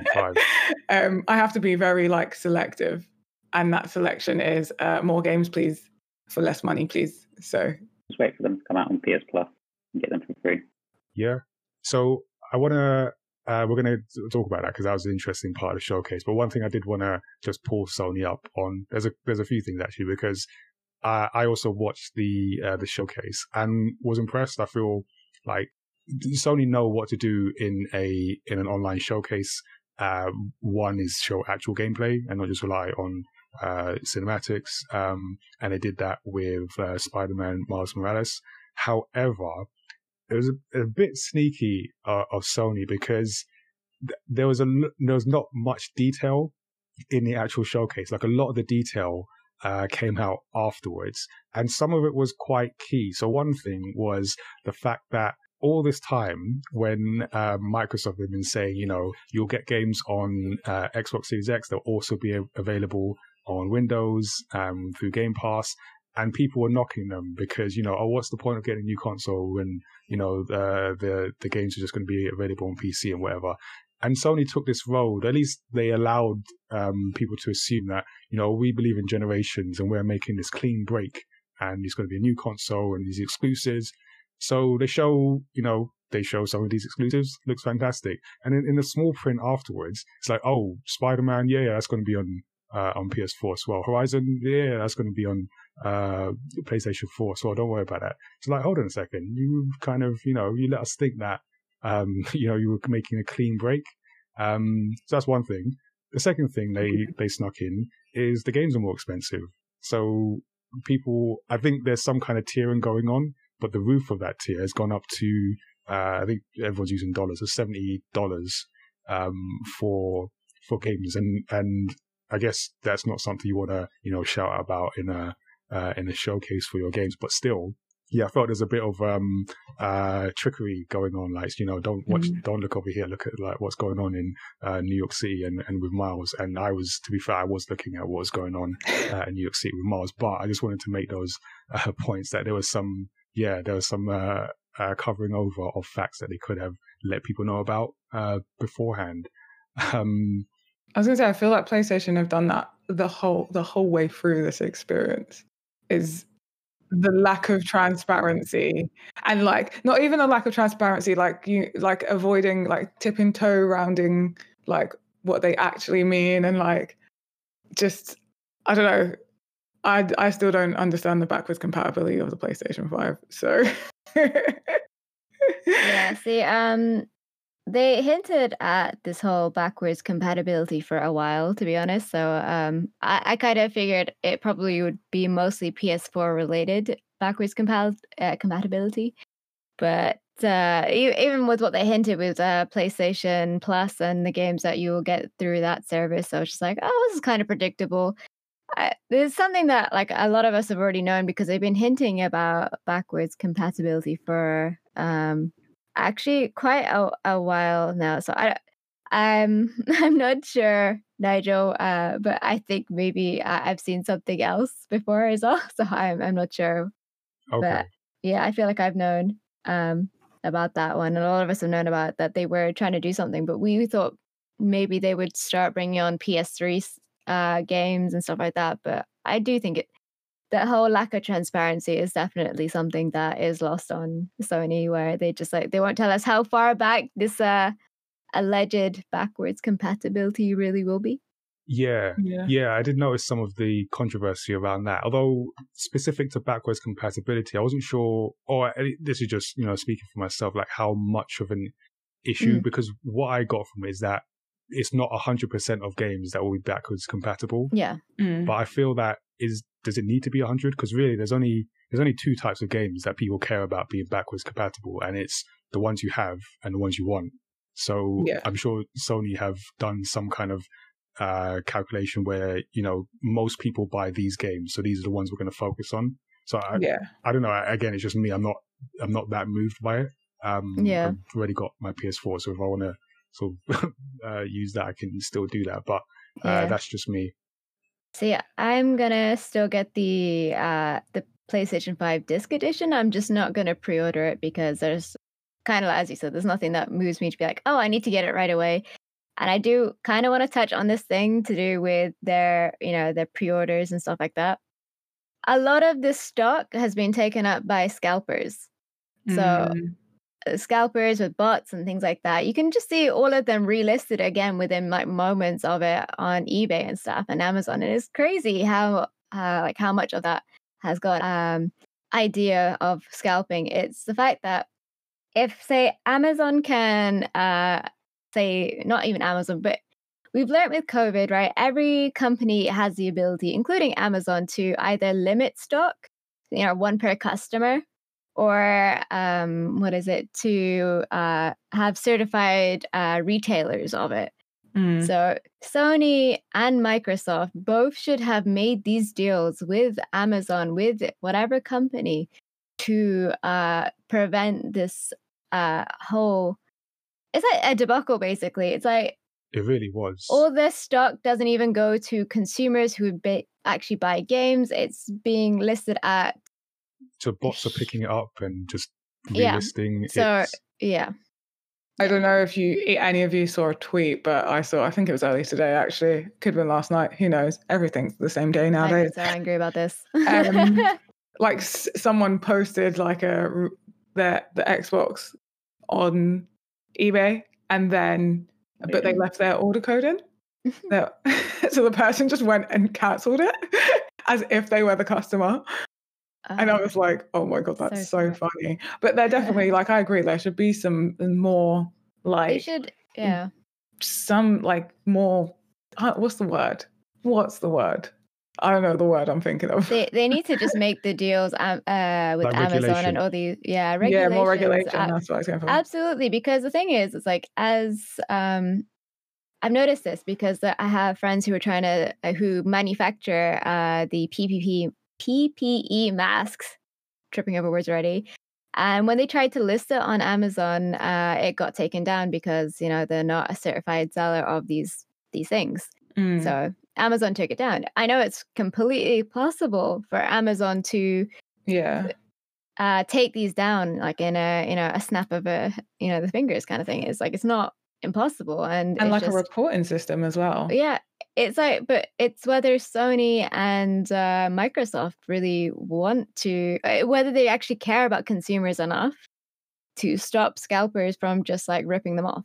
Mm. It's interesting because like Xbox like Xbox have done like a massive thing where all their stuff, all like everyone I follow that works for Xbox in some capacity, uh, capacity, capacity, capacity, was tweeting on on like the the moment like the the like 24 hours of of pre-order release, like here's where it's available, here's who's had like a crash, uh, like this site's now up, this um companies ready to like they're about to launch the next wave. Da da da da da. Like they've been so like they're all on it. There's just threads and threads from from Xbox stuff like on it. So it's like there's that much effort being put into like keeping that side updated. You like why are you not stopping the you know this scalping? Yeah, yeah the scalping. Um and yeah, and like I don't even really PlayStation. I saw it all, and I was just like, I can't deal. I don't follow as many PlayStation staff members, so yeah, I don't. I don't know what like what was going on on that side of things. But yeah, it's just like, oh my god, this is one of the reasons why I just don't care about pre-ordering. I'm like, I yeah. can't. I don't want. yeah, just like get it when get it when you get it. Yeah. Or at least limit it like one per customer or something. Just like you do something. yeah, hopefully they they do learn from this. Although uh, they, I guess they did see must have seen it, seen it coming. At least the possibility for it. But yeah, it's not a uh, new thing. in, in, terms of the uh, PlayStation games, um, so if we uh, cross over to uh, PlayStation Land, aka uh, uh, Annabelle. Um, uh, so I'm not even going to ask if you watched the showcase because I already know the answer. What did you think of the games that were shown? And does it does it impact you that some of the the major games that they they are showcasing are available will be available on the PlayStation 4? Um, it doesn't. I thought the games that they showcased were absolutely amazing. I am a huge, huge, huge Spider-Man fan. I've been playing Spider Man since um, know, PlayStation One days, and so that was. I mean, I was going to get the PlayStation Five, whatever they said. So it was really nice to see some games. Basically, just they could have just say they don't even have to do any. When it comes to PlayStation, they don't have to advertise on me. I'm one of those people who, oh, PlayStation, okay, cool, um, I'm there, front of the queue. Um, but it was just like, oh, you have games too. That's nice. so, but the games that they showcased were absolutely brilliant. My brother was obviously going crazy over um, Resident Evil. I, I really like the way they did the advert with the village. That was very clever. Oh um, my god, that was, he was losing my mind. I was like, calm down. Um, there's, there's just so many games that are just they look all they all look so interesting and amazing and just I don't mind that it's going to be available on the four for some people who won't be able to or who don't want to. So there's people who don't want to purchase the PlayStation 5 when it comes out because I purchased the PlayStation 4 the day it dropped, like the day. Um, we were outside John Lewis from like 3 a.m. until they opened. And we were even on the news because the fight broke out that's how crazy it was. That's how committed I was to getting a PlayStation 4. Um, and it was a buggy copy. And a lot of them are the first consoles that they roll out are a bit like the test ones, you know. We did take it back and we got another one. So some people don't actually want to get the first PlayStations that they roll out, but they you still wait. like the sometimes game. you want to wait. Mm, yeah, sometimes you want to wait because you don't want to pre-order or it's just I don't know, you just want to wait. Um, other times it's because you you know the first usually some most most often than not they are there there are usually some problems with them some growing pains obviously it's all covered under insurance but it's the waiting so i think it's good that the playstation but you don't want to wait for certain games like i don't want to wait a I want to play Spider Man Miles Morales version the day, the second, the moment it drops. I need to have that. I need to have that game in my like. I need I need to go to the studio where they're making it. just get it straight, just pump it straight in your veins. Yeah. I, I just I don't want to wait a second more than I absolutely have to to download really that good. game and play that game. So if I can't have it on the five, I'm so glad the four is an option. So I don't mind that they've done that, you know, because first of all, not everyone's getting five, but they still want these games. Yeah, no, and I, I mean, like I said, I think for me it was a little disappointing just hearing some of Sony's rhetoric before that. So, you know, and I'm quoting, "We believe in generations," and just giving the impression that there was a, a clean break. But I think when you think about it, obviously mm. they're going to do this there's like, like was it 100 million PlayStation 4s? You're not going to leave uh, those people behind. Um, yeah. For and I think if you look back at previous generations, this is kind of the way it goes, and there does seem to be some kind of again spending too much time on Twitter, but there does seem to be some kind of recency amnesia, uh, really, and, and people forgetting how consoles are launched and and mm. you don't just forget the install base you have from the previous generation. So yeah. I, I, see people sort of upset, oh, you know, this is the worst console launch ever. Um, I think I literally saw that uh, that tweet. Um, and just like, you know, this is what happens if you look back at past PlayStation launches, most of the games are cross uh, generation. And Which these are long generations. So it's not like yeah. you know you're getting you're not just buying a different looking PlayStation Four. You're you're investing in this console, and mm. as you know, as the generation moves on, you'll get exclusive. Like they, they don't release Last of Us Part Two on day one of the console launch. So the best like later on in the console cycle anyway. Like G- GTA Five was the like one of the best games for the uh, PlayStation 3, Xbox 360 generation, uh, but it's still being played now. so, and they transferred it like and updated it, and they're going to do the same for this next generation. Like, my thing is, I'm wondering if PlayStation will do what they done with the PlayStation 3 and the later models of PlayStation 5 when they inevitably come out with a slim and a and a and a and a more powerful one like when have they never um to be fair they've got a lot of room to shrink down with that yeah maybe that's why it's so big. Yeah. Um, but when they come out of that will they do the playstation 5 version that isn't backwards compatible? But it's all digital now anyway so yeah yeah. there would be no point right? I... would it just not be backwards compatible with the hardware? I don't know i don't think there's a point now. Before it was specifically like there was a difference between uh, the way the discs were read was between Oh, I see what you mean. PlayStation but 1 if, discs. If everything's digital, then just everything can be available. Yeah. So, I, I mean, like. Sure. Yeah, I'm actually. I I think there are differences in terms of like maybe architecture, and I'm trying to remember like mm. now my my previous life as a software engineer. I think there's differences yeah, in like but then isn't it all like software works for. Yeah, I don't know if they're. I don't know how PlayStation are doing their backwards compatibility. I know for Xbox previous, like on the Xbox One, 360 games were in a uh, emulator, so right, it's irrelevant what the architecture is like because it was just chucked in an emulator. With the PlayStation's one, they had or released uh, PS Now, which was like a streaming software on on the console that you can even run on the PC as well that would give you access to all these older games. So uh, they did do a bit where it was like, oh, you can um for obviously a subscription fee, you can play all these old games or like from PS2, PlayStation 1 era, or you could play and play games that you've never like actually tried before, kind of like a trial yeah. experience of it. So and those are like the newer generations of games as well. But um yeah, I think they might still continue that, but I think the whole stream streaming it from PS Now because there are some games you can download from PS Now, but there are a good few games that you can't download. So I assume those are the games that can't uh that aren't compatible with the actual hardware of the yeah right. So mm. okay.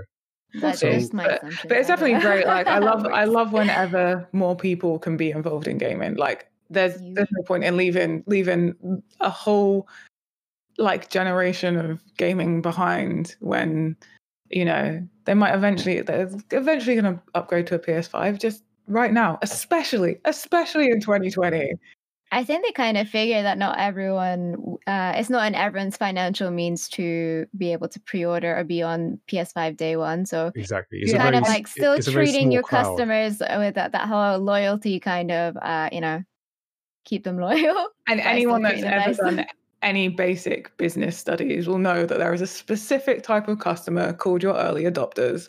And, you know, it's a that, small and Annabelle's leading the charge. Yeah, yeah. like Annabelle's um, front and center, so, like, yeah, like uh, yeah, Braveheart. But, I'm getting uh, both consoles. I, I think I should make that clear. I am getting both consoles. Okay, yeah. cool. Ah. That's, noted for the record. Um, yeah, so I'm just a PS5 as well as anything that's on Xbox will be on PC. So only yeah. PS5 and PC for me. Annabelle, you can personally persecute me if I don't have a PlayStation for this generation. like it's just, I just think that um, I'm only getting Xbox because of Melanin Gamers, to be fair, and um, I'm when I like something, I like it for almost forever, and it's it will be very unless it really really does me dirty. I'm, you know, I'm a Sony stan. I have a Sony phone, TV, PlayStation, camera. Like I I like if, if, a brand is good and they like treat me well, I I will invest in it. I will be loyal for life, basically. This so, is like music to Sony's ears. Yeah, like, if there's ever some like Sony employee to like Sony find, like, find where this person lives and um, I know. Yeah, bring her in. Annabelle, why are you not like I don't know a Sony ambassador or something? Like they need to be. um. So I want to check in with with Lau and, and get the the I don't play games uh viewpoint on this. So Lau, you mentioned uh, when we were discussing Xbox that you're actually leaning more towards PlayStation, which actually surprised me because I would I would have personally thought just sort of knowing you that um, and the conversations we've had that the Game Pass would be a slam dunk for you. So why were you thinking more PlayStation? I just like the look of the games. Okay, it's really simple. simple. That's right. yeah, it doesn't come down to anything other than that. I mean, I'm I'm literally just looking at the list again, and I don't know from just just based on what's been revealed so far, I, I just like the look of the catalog on Sony's side at the moment. Um, but it is interesting to hear that you know these same games, a lot of them are going to be available on the PS4. And I'm also reminded of the past where, to be honest, that's what they would do. Um, and it was only like some way in, like to the generation, when you're now getting games that could just never possibly be ported, or it just be too much effort to port. Um, and it's, it's, just a standard thing. I, I feel like unless you're like eight and you just weren't around for the last generation, you you should know that. That's that's how mm. it works. Like everyone else should know that. Eight and above, you mm. should understand that this is how it works. But anyway, go on, uh, continue, Lau. So yeah, I mean, so that's the one thing. Um, I guess the thing that's quite interesting to observe is the pricing. Um, so obviously, the last time I was playing games, you know, fifty was like the upper echelon, and I never paid fifty for a game, just never. Um, so it's interesting to see that because of inflation and other factors, I imagine bigger budgets for making these games. You know, 50 seems to be the price that most games come in at now. Is that right? Yeah, uh, 60. Is it? Oh, no, it's oh, $60. Wow. So I'm thinking. Yeah. Okay, cool. 50, 60. Okay, and so now we're saying it okay. would be like the lower lower end. wow. Okay, and and then now it's like okay, guys, um, 70. How about 70? And I'm thinking, wow. Um, has everyone just got like fat pockets these days? like that's that's a real consideration when you buy a game now. For me, like uh, even on Stadia, and I'm sure you must have heard that the pricing on Stadia is just well, it's special. Let's just say that.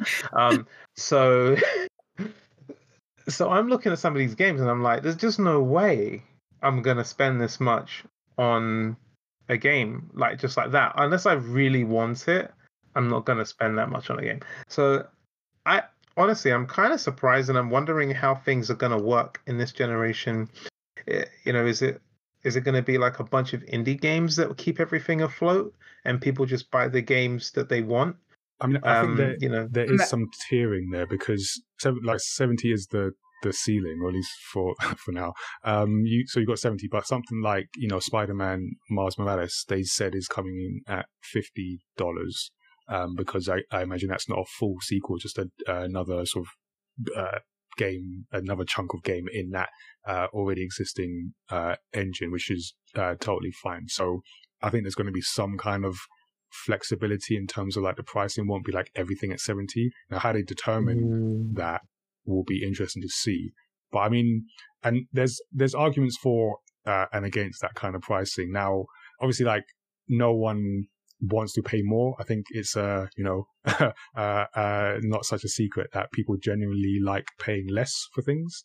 Um, and yeah, I, I, think we're all on the same page uh, on that. I'm not saying anything too radical uh, right now, but if you look at the, let's say, uh, you know, the, the comparison is you might go to the cinema or, you know, once upon a time when we did that, uh, go to the cinema and you, you know, your average cinema ticket, however much that costs for a two hour film, or if you're um, uh, Marvel, you're spending three hours in that. But if you look at the, the value in terms of time that games are giving you, it's like you know 30 hours plus. You could go up to 100 hours, and the fact that you're or previously paying like 50 pounds, let's say, for that kind of value, especially in sort of you know, this generation, we've seen like games come out and then more value added to that.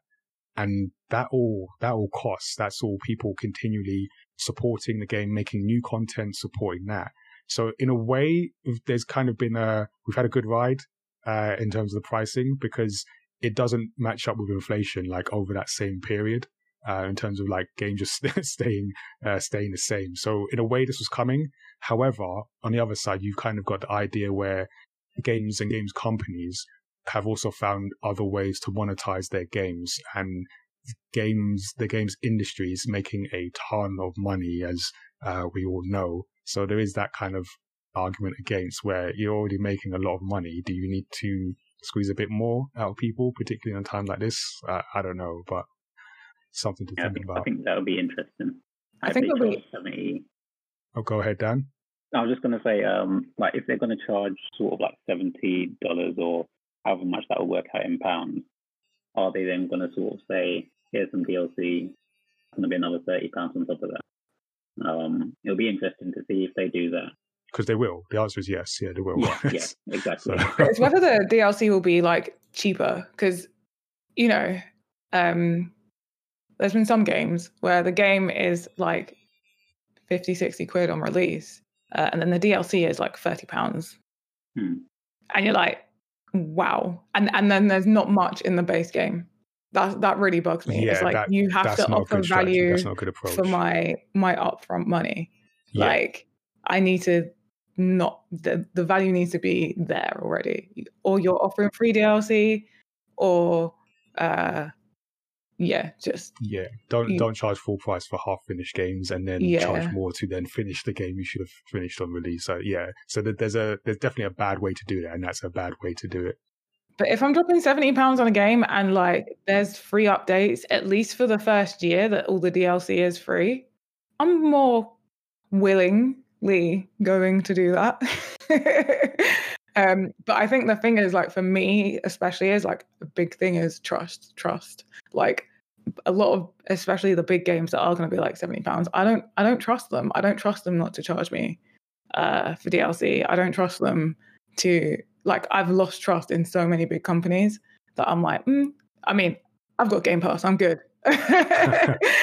Makes it way easier. Uh there's no no need to like bite the bullet with them uh because of just i'm not like dropping money uh that i don't have you know um but i think as well for me like a lot of playstation users i know that aren't in the content creation scene that aren't like massive gamers tend to buy less games tend to play less games. They'll get their their playstation use because they're story driven and they'll buy one one big story driven game and play that for a long time. And maybe they'll start like get another one and start that sort of like when they're nearing the end of the other one yeah, so I feel like the bigger price on PlayStation, it's just a bit of a different dynamic.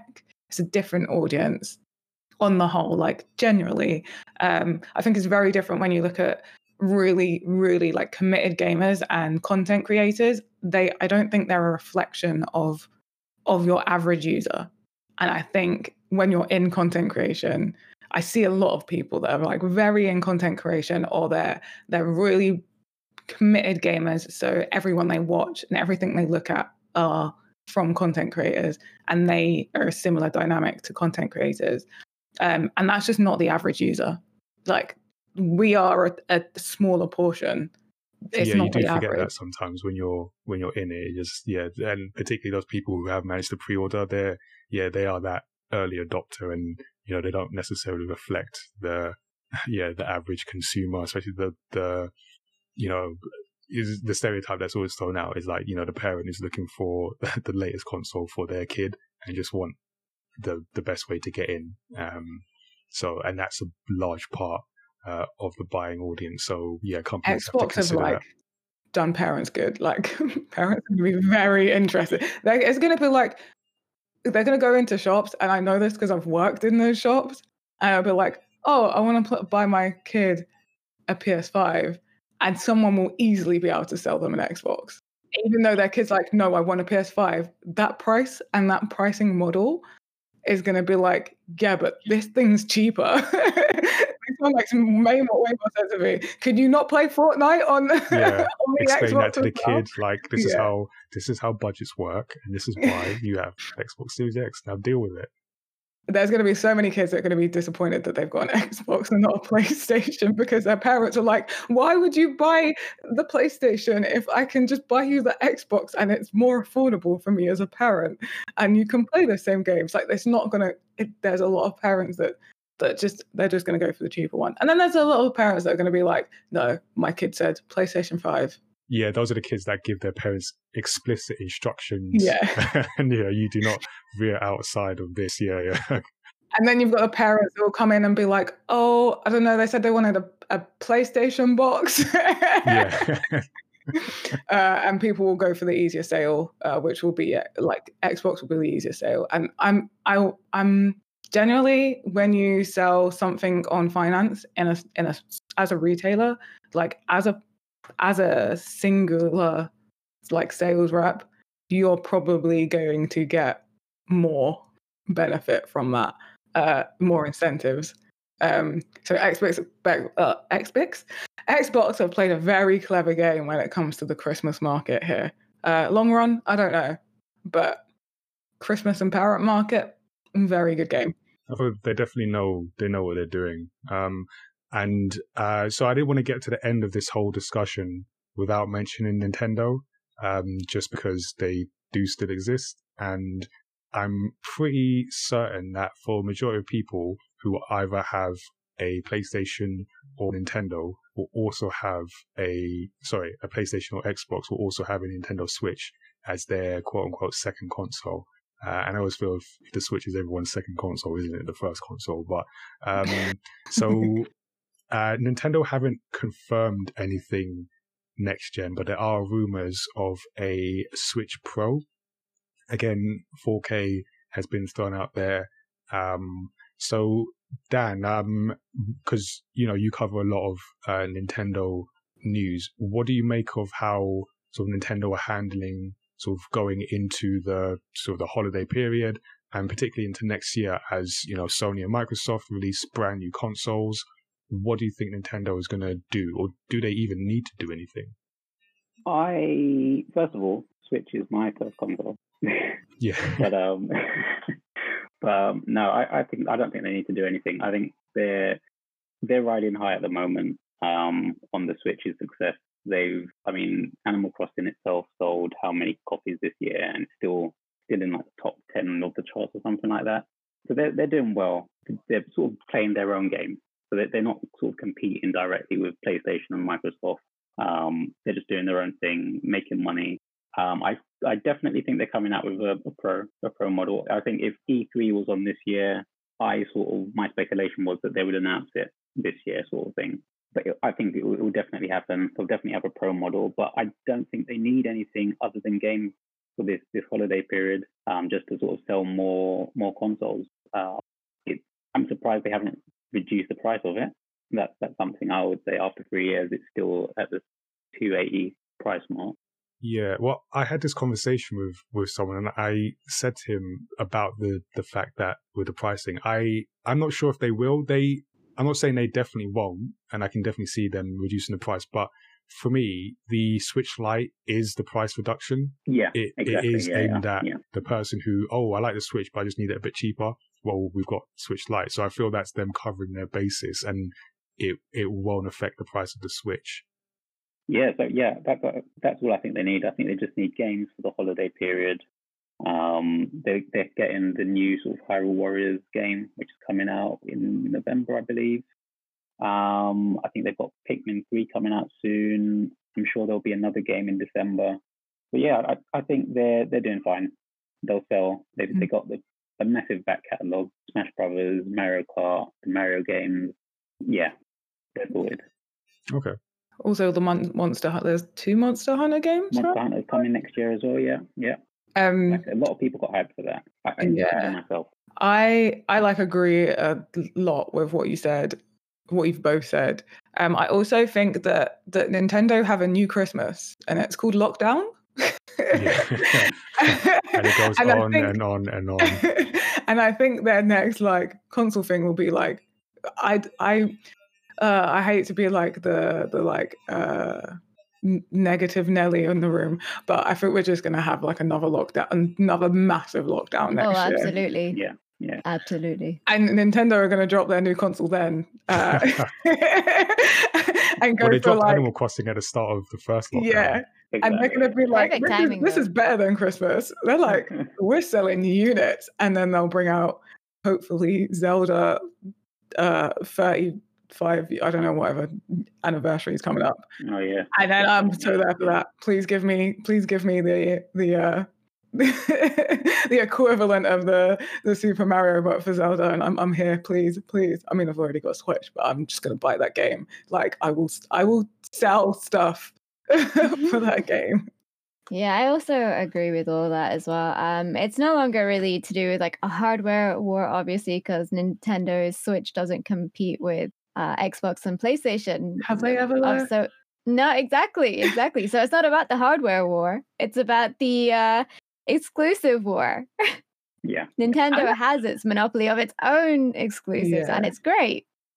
and a completely like a very different market like on the base Yeah. obviously again not including us very big massive gamers and like uh content creators and stuff but you know the the re- the, the Next average Pokemon user, DLC. I'm um, back on my Switch. yeah it's a very different you know audience you know and um i also have noticed that they're they're going back to toys a lot that they're pushing out toys has anyone seen that toys Yeah. uh, which is nintendo's like Origins. That Mario Kart. yeah Crazy, but it looks pretty good. I'm like, I kind of want it, but I want to see what it's actually like. Uh, I've joked about like convincing uh, my boyfriend's dad to get it for the the little one in their house. Well, he's not, he's not little, little, but you know, it's like he's he's I don't know in secondary school, just starting secondary school, and I'm like, we can convince them to get it for him, then we can just play it. like Christmas will be great. I do feel like Nintendo are kind of like that the weird kid in the class, like no one speaks to all the time. But then it turns out, you know, fast forward uh, decades later, and it's Bill Gates, and he's the richest guy uh, around. Yeah, he's just like quietly making all this money. Um, they, yeah, they just do. I, and I think I've, I feel I've said this before. Like they just they try different things. Obviously, they've got their sort of roots as a uh, toy company, and they feel that they still kind of bring that in in terms of like how you interact with the console and the things they add onto the console that you can play the games with. And I just think that's great. It just means it doesn't Yeah. always work. It definitely doesn't always work, but without someone trying new things, you can't sort of move the the the whole the industry. in. Yeah. Yeah, you can't move it all. Nintendo Nintendo are like a very historic games company. Uh, and not just in terms of the fact that like Nintendo have have been in it for a long time. You know, they're one of the very early uh, gaming companies that is still about and have like grown bigger rather than shrunk. Um, but they everything they do is is very in keeps with like the games industry in its infancy. Yeah, they haven't forgot that Yeah, and because uh, there, yeah, and and it, it is very interesting. Like I'm I'm brushing up and like going deeper into like my games history at the moment, and it's like I'm like, huh, Nintendo really are just Nintendo. Like they really have managed to sort of stay the same but also change, like stay the same but adapt. Uh, so they have Uh-huh. like their sort of like core beliefs, I guess, that that stay and then they adapt around them uh, to fit, you know, opportunities and markets that they see. I, I think that's just my take on it. Yeah, I'm not an expert, but that's just what I see from my. they keep their core core values, but they also are adapting to the sort of needs of you know who they see as their consumer, just what the industry needs, and yeah, they kind of they make they make change. Um, so all right, so we all seem to think like Nintendo will be okay. Um, so before uh, we wrap up this conversation, I just want to check in with Lau and see if Nintendo is an option for you. The Switch is um, something that can bring you back into the games industry, F Zero or not. Honestly, I don't know, man. Ah, I, I man, think if someone bought me I'm a trying. Switch, if someone bought me a Switch for Christmas or something, I don't know, or my birthday, which is coming up, I'll take it, man. I'll take it. but I just don't see myself going out there and getting one. Um, and honestly, I think it's partly because, and this is going to seem really bad, but it's the truth. I just don't see them. Like, if it's Google that's deliberately just shielding me from all things Nintendo, maybe that's the case. But I, I see Xbox, I, I see, I see Sony stuff.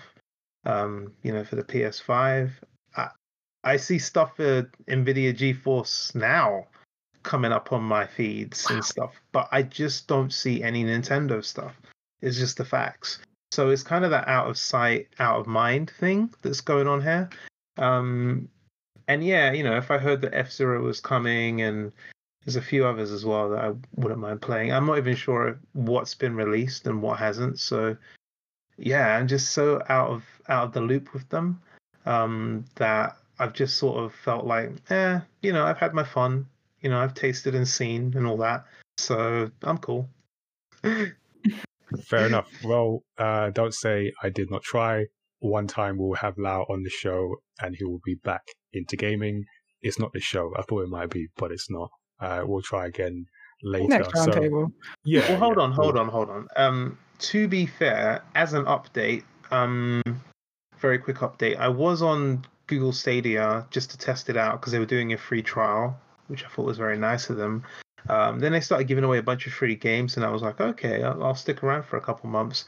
And then they had a bad month, and then I found out that you don't lose any of the games you've claimed if you unsubscribe. So I was like, oh, okay, I'm out of here. Um, but then they released the Bomberman game just this month with 64 players, and I was like, actually, I want that game. So, um, so I've joined again for another month, and I claimed it. Um, and I got to say, it's pretty good if you can like get into a room. I think it takes a while to gather 64 people to play. Um, so playing on Stadia, yeah. yeah, yeah, yeah. I think, I think they might benefit from having like some cross play support. I don't know if they've got they, that. Or but... They really should. Yeah, they really should. I'm not sure if they do, but they really should. Um, but I mean, like you join at the right time, and you you know it's pretty cool. And they've got this whole state share thing where people that are live streaming on YouTube can just share a link, and you can join the game just off that, which I thought was pretty cool. Mm. Um, but yeah, I mean, like just the fact that I can dip in and out has been pretty good. And um, Nvidia GeForce Now is also um, looking a lot better because they've sorted out some of their earlier issues and they've made some deals. Um, oh, the legal and like I think yeah, so and there's like a few games that have now popped up, like Watch Dogs. I mean, obviously this is an old game, right? But like Watch Dogs 2's free, and that's on there now. Um, and I just tried Hyper. I think it's Hyperscape. Just mm-hmm. um, just before this this chat, in fact, uh, got my butt kicked, but it was pretty fun. Um, So, and the fact that I didn't need to have any hardware for this, like I literally just jumped on. I had like an eight minute wait, and I was able to play that game. For someone like me, that that appeals, you know, because I was busy doing other stuff, and then eight minutes later, it's like, okay, you can jump in the game now, and I played for about half an hour and had a good time. So I am playing here and there. Um, not fully fledged gamer yet. Um, I'm not so sure about the whole battle royale thing. You know, I'm still trying to stay away from games where I'm running around shooting people. But I thought I'd give a few of these a try anyway, just to see. Uh, but yeah, yeah, I'm I'm definitely Progress. dipping my toe in more. Yeah, I'm dipping my toe in a bit more. Uh, Bomberman kind of got me. Oh, and there's one game called um, Gun Sports, which I think has been on a few other platforms as well um, which is an old school game, and it's so reminiscent of Street Fighter 2, even though it's not even a beat 'em up. I, I whoever made it, um, man, they just did such a great job with the sound and the gameplay and just the way the the whole thing plays. It's just yeah, it's amazing. Just a nostalgic dream for me. So I like that game, and I play that every now and again as well. Difficult too. Cool. So, um, I think yeah, I think we're making progress, and we're gonna yeah, we're gonna bring Lau in eventually. So to end uh, this part of the podcast, I just want to do quick go around. Just give me like your sort of one line, what you are most looking forward to in this next generation. Let's start with uh, let's start with Lau. So for me, um, Oh man, that's actually kind of a tough question. Um, well, I suppose the thing I'm most looking forward to is just seeing how streaming pans out for uh, PS5 and also Xbox if they're going to go that route in any big way. That's what I'm most looking forward to. Cool. All right, let's go. Uh, let's ask Rose. Um, honestly, for me, it would be God of War Ragnarok as well oh, as yeah. um Elder Scrolls Six. I like that. Yeah, I, I really uh, enjoy the single player narrative experience. So it's always been where I'm, I feel most at home to. so totally uh, with you on that. that that would be me. Okay. Um, Dan, what are you most looking forward to? Basically, um, new gaming experiences would be what I'm looking forward to. Um, so, I mean, games that we're playing now on my PlayStation 4, Xbox One, they already look great. They're really amazing experiences, epic and sort of thing. Um, I just feel like we need to have some sort of new gaming experience now. So, it, for example, like I remember when I first saw Breath of the Wild and thought, okay, that looks good. But I remember getting it, sitting down and playing and thinking, wow, this is completely blown me out of the water. I didn't expect any of this. So I think, yeah, new gaming experiences that sort of just subvert your expectations. That's what I'm looking forward to. Annabelle, what are you most looking forward to? I I kind of echo that same um, response in terms of just how they're just gonna. I feel like with every console, they're sort of breaking barriers in terms of how far we can push technology to. We're getting really close to that dream of Ready Player One. We're almost there, you know, on the road to being there. So, just different, like not just the graphics in terms of just how they can um, really push like gaming to the next level and I just I love it with every generation of consoles. There's something new and something fresh and amazing, and in terms of games as well. Um, I think that's what I like about games, not just the storyline. Obviously, that's that's the that's one of the main reasons why I love gaming, um, the storylines. But I also like how they can push uh, in terms of the graphics, in terms of just doing different things, and I just really feel like, in terms of these new generation of consoles, there is that need to push. Yeah, and always you know, keep things progressing. Um, hi, Tazzy, what what about you? Um, just gonna add. This is like the yes and game. Yeah, no. um, so yes, and the idea of like I really love fast paced games, which is why I like shooters, but I don't like shooters because I'm so bored of shooting things.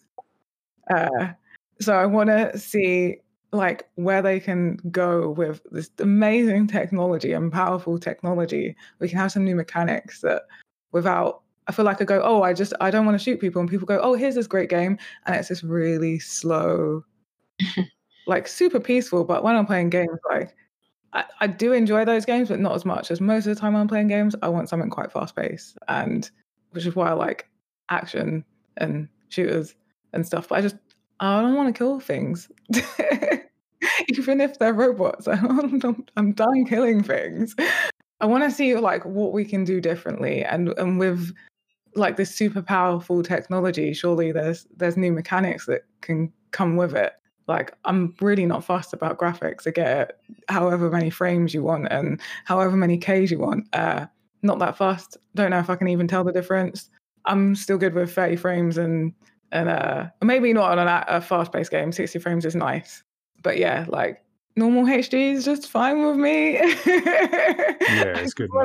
I want to push that. Like, what can we do? Like, what can I do physically different uh, in a game?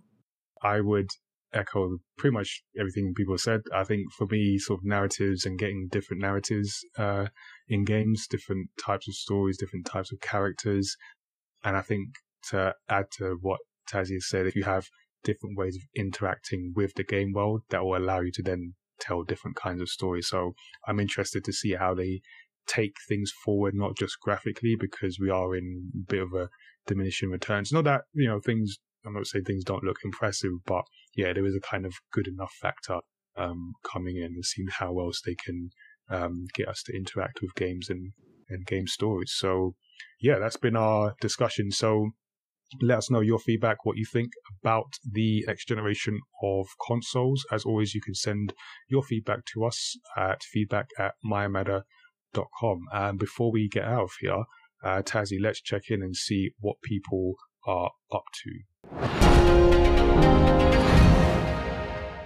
So, this is the part where we get to hear a little bit more detail on our guests and what their like latest projects uh, that they have going on are. We'll start with Annabelle. Um, so, what have you and Melanin Gamers got going on? Anything interesting we can we can shout out to our listeners? Um, just it's Sickle Cell September, so MG are just doing some um, charity streams in order to raise awareness for sickle cell and things like that. That's what we're mainly doing this month. Yeah, I did. I did drop in one of one of your streams. I was lurking uh, when you was on front page, and I was like, I learned so much. I feel like I always learn so much from you. I appreciate that. Yeah, uh, obviously you check those out. We'll put uh, links in the descriptions for everyone's. Uh, Dan, what about you? What content do you have coming out? Anything interesting? Anything particular you want our listeners to hear about? Yeah, no, I mean, no big projects at the moment. Um, I'm just sort of trying to, uh, to, I guess, grow my channel at the moment. Um, I do have some things in the pipeline, um, but yeah, just come by, check out the channel. If you like what you see, then subscribe and stick around for more. But yeah, some, there's some competitions and things that I've got in the pipeline. So um, yeah. Awesome. And Rose, what about you? What have you got going on? Myself and UIU are working with Breast Cancer Research Foundation to do, especially in October, to do a series of fundraising streams. And I'm basically behind the scenes planning some exhibitions with the Middle Eastern uh, tech and fighting games community. So I will be doing things like that. Sounds great. And finally, Lau, anything interesting you want to tell us about? Yeah, so um, I've been mainly watching films, but I think what I've decided to do, which is a little different, I normally do this, is um, I've started to read a book for a film that's coming out next year called Dune, which is like the godfather of all sci-fi stories, apparently. Um, and that book's a really good one. So I don't know if you guys have heard of Dune. It, you know, it's it's a pretty big deal uh, for those who know about it. Uh, definitely recommend maybe checking out the book. I'm going through the audio right now, and it's been so far really interesting. I'm like literally at the beginning, but it's really pulled me in, um, and I can see why people make a lot of fuss about it. So mm-hmm. it's a that. great book. Other than that, oh, it is. Yeah, I, I was just seconding what you said. It is a really good book. I read it yeah, it does it does kind of give me that that feeling that oh, okay, I'm in for a, some really good stuff right here. Um, besides that, um, I'm trying to figure out how to do this state share thing, if I'm even allowed to on Stadia, because I would love to host some live streams with Bomberman because it's one of my favorite games from back in the day. And um, now that I know I'm good enough to do quite well on there, uh, I feel like, hey, why not? So. okay, well, if you get that sorted, then we'll we'll pop in and uh, see see how that goes for you. Yeah. Um, so we are now going to go into some listener feedback and questions. So we have a couple of uh, questions in. Our first one is from at Jed Shepherd on Twitter. And it's do you think they've, we're talking about Sony and Microsoft here, uh, introduced artificial scarcity? So people think they've run out of stock and panic like it's really rare when they actually have aircraft hangars full of them. Maybe not aircraft hangars, but uh, I, I do feel like obviously COVID just has affected things. Um, but yeah, I do wonder like how much the scarcity thing is is manufactured just to build hype uh, around the consoles.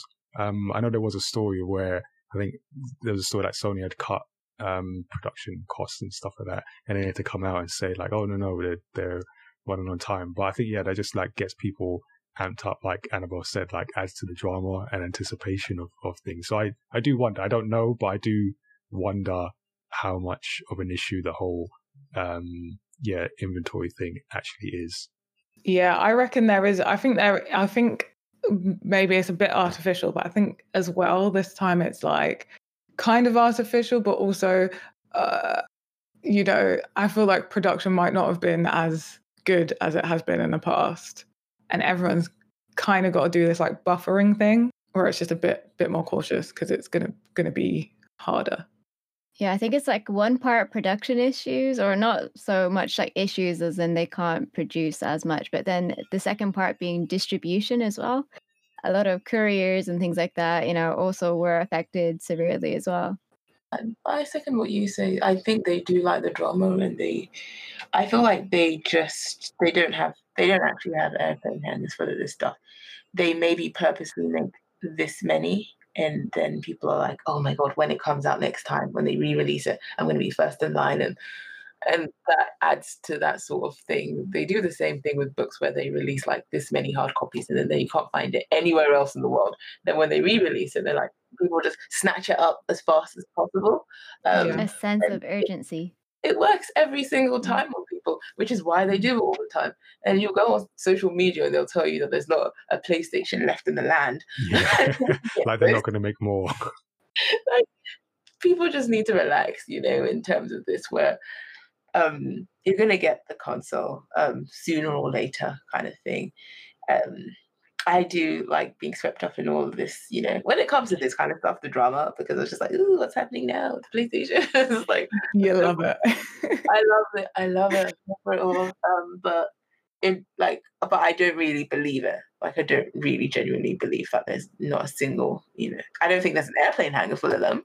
Um, but I do think that there's probably more than they are making it out to be, basically.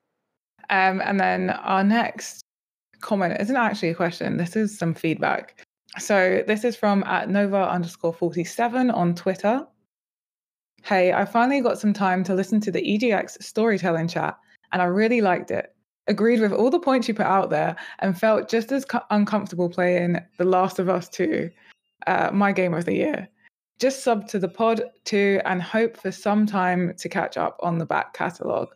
If you or the other panelists haven't played it, Florence is an amazing game featuring a lot of what you talked about beautiful, emotional storytelling, fantastic art, and diverse representation capturing some real life moments. Another similar and great game is A New Life. So, yeah, that was in response to our panel during EGX. Uh, we had a, a great little chat, and I think you can find that on YouTube. Yeah, certainly by the time this goes out maybe sometime. We'll put it in the show notes. we'll put it in the show notes. Um, so if you haven't checked that out, uh, please do. Um, we did go in depth about the uncomfortableness of um, The Last of Us 2, which I will be playing soon. um, but yeah, if you do have any questions or you want to send us your feedback and we will read them out here uh, on the podcast, you can do by going by either going to our social media at Mayamada on Twitter, at Tees on Instagram, or at Tazzy on both. You can also email us at feedback at mayamada.com. And that brings us to the end of this episode. It's been a yeah great discussion, a bumper episode. Just got like really deep into video game stories. tried and failed to bring Lau fully on board um, with gaming, but there's always next time. So, uh, thank you to our, our guests. Thanks to Annabelle, Dan, Rose, and Lau. Um, if you enjoyed this episode of Story X Story, um, please do subscribe to the podcast so you don't miss future episodes. Um, and like Nova underscore 47 can check out our backlog. Uh, we also make manga as well as talking about uh, video games. Um, you can check out our latest uh, manga, Hot Lunch Volume 1, as well as the soon to come Sirius Through the Fog. Uh, once we finish the Kickstarter and I've written and we've done the artwork for that, they'll all be available um, at mayamada.com forward slash manga. And we've just had our last gamepad event, but if you follow us online, join our Discord, you will be able to catch up on future uh, activities, panels, interviews, um, and anything else that we think about doing uh, during on a monthly basis. So with myself uh, and Tazzy, uh, our first activity will be uh, another discussion with Michael Smith on the neuroscience behind video games. That'll be coming up in October. Um, you can just head to gamepad.events uh, for more there. And yeah, stay tuned for more podcast episodes, including creator interviews, video game discussions, and deep dives into stories across pop culture.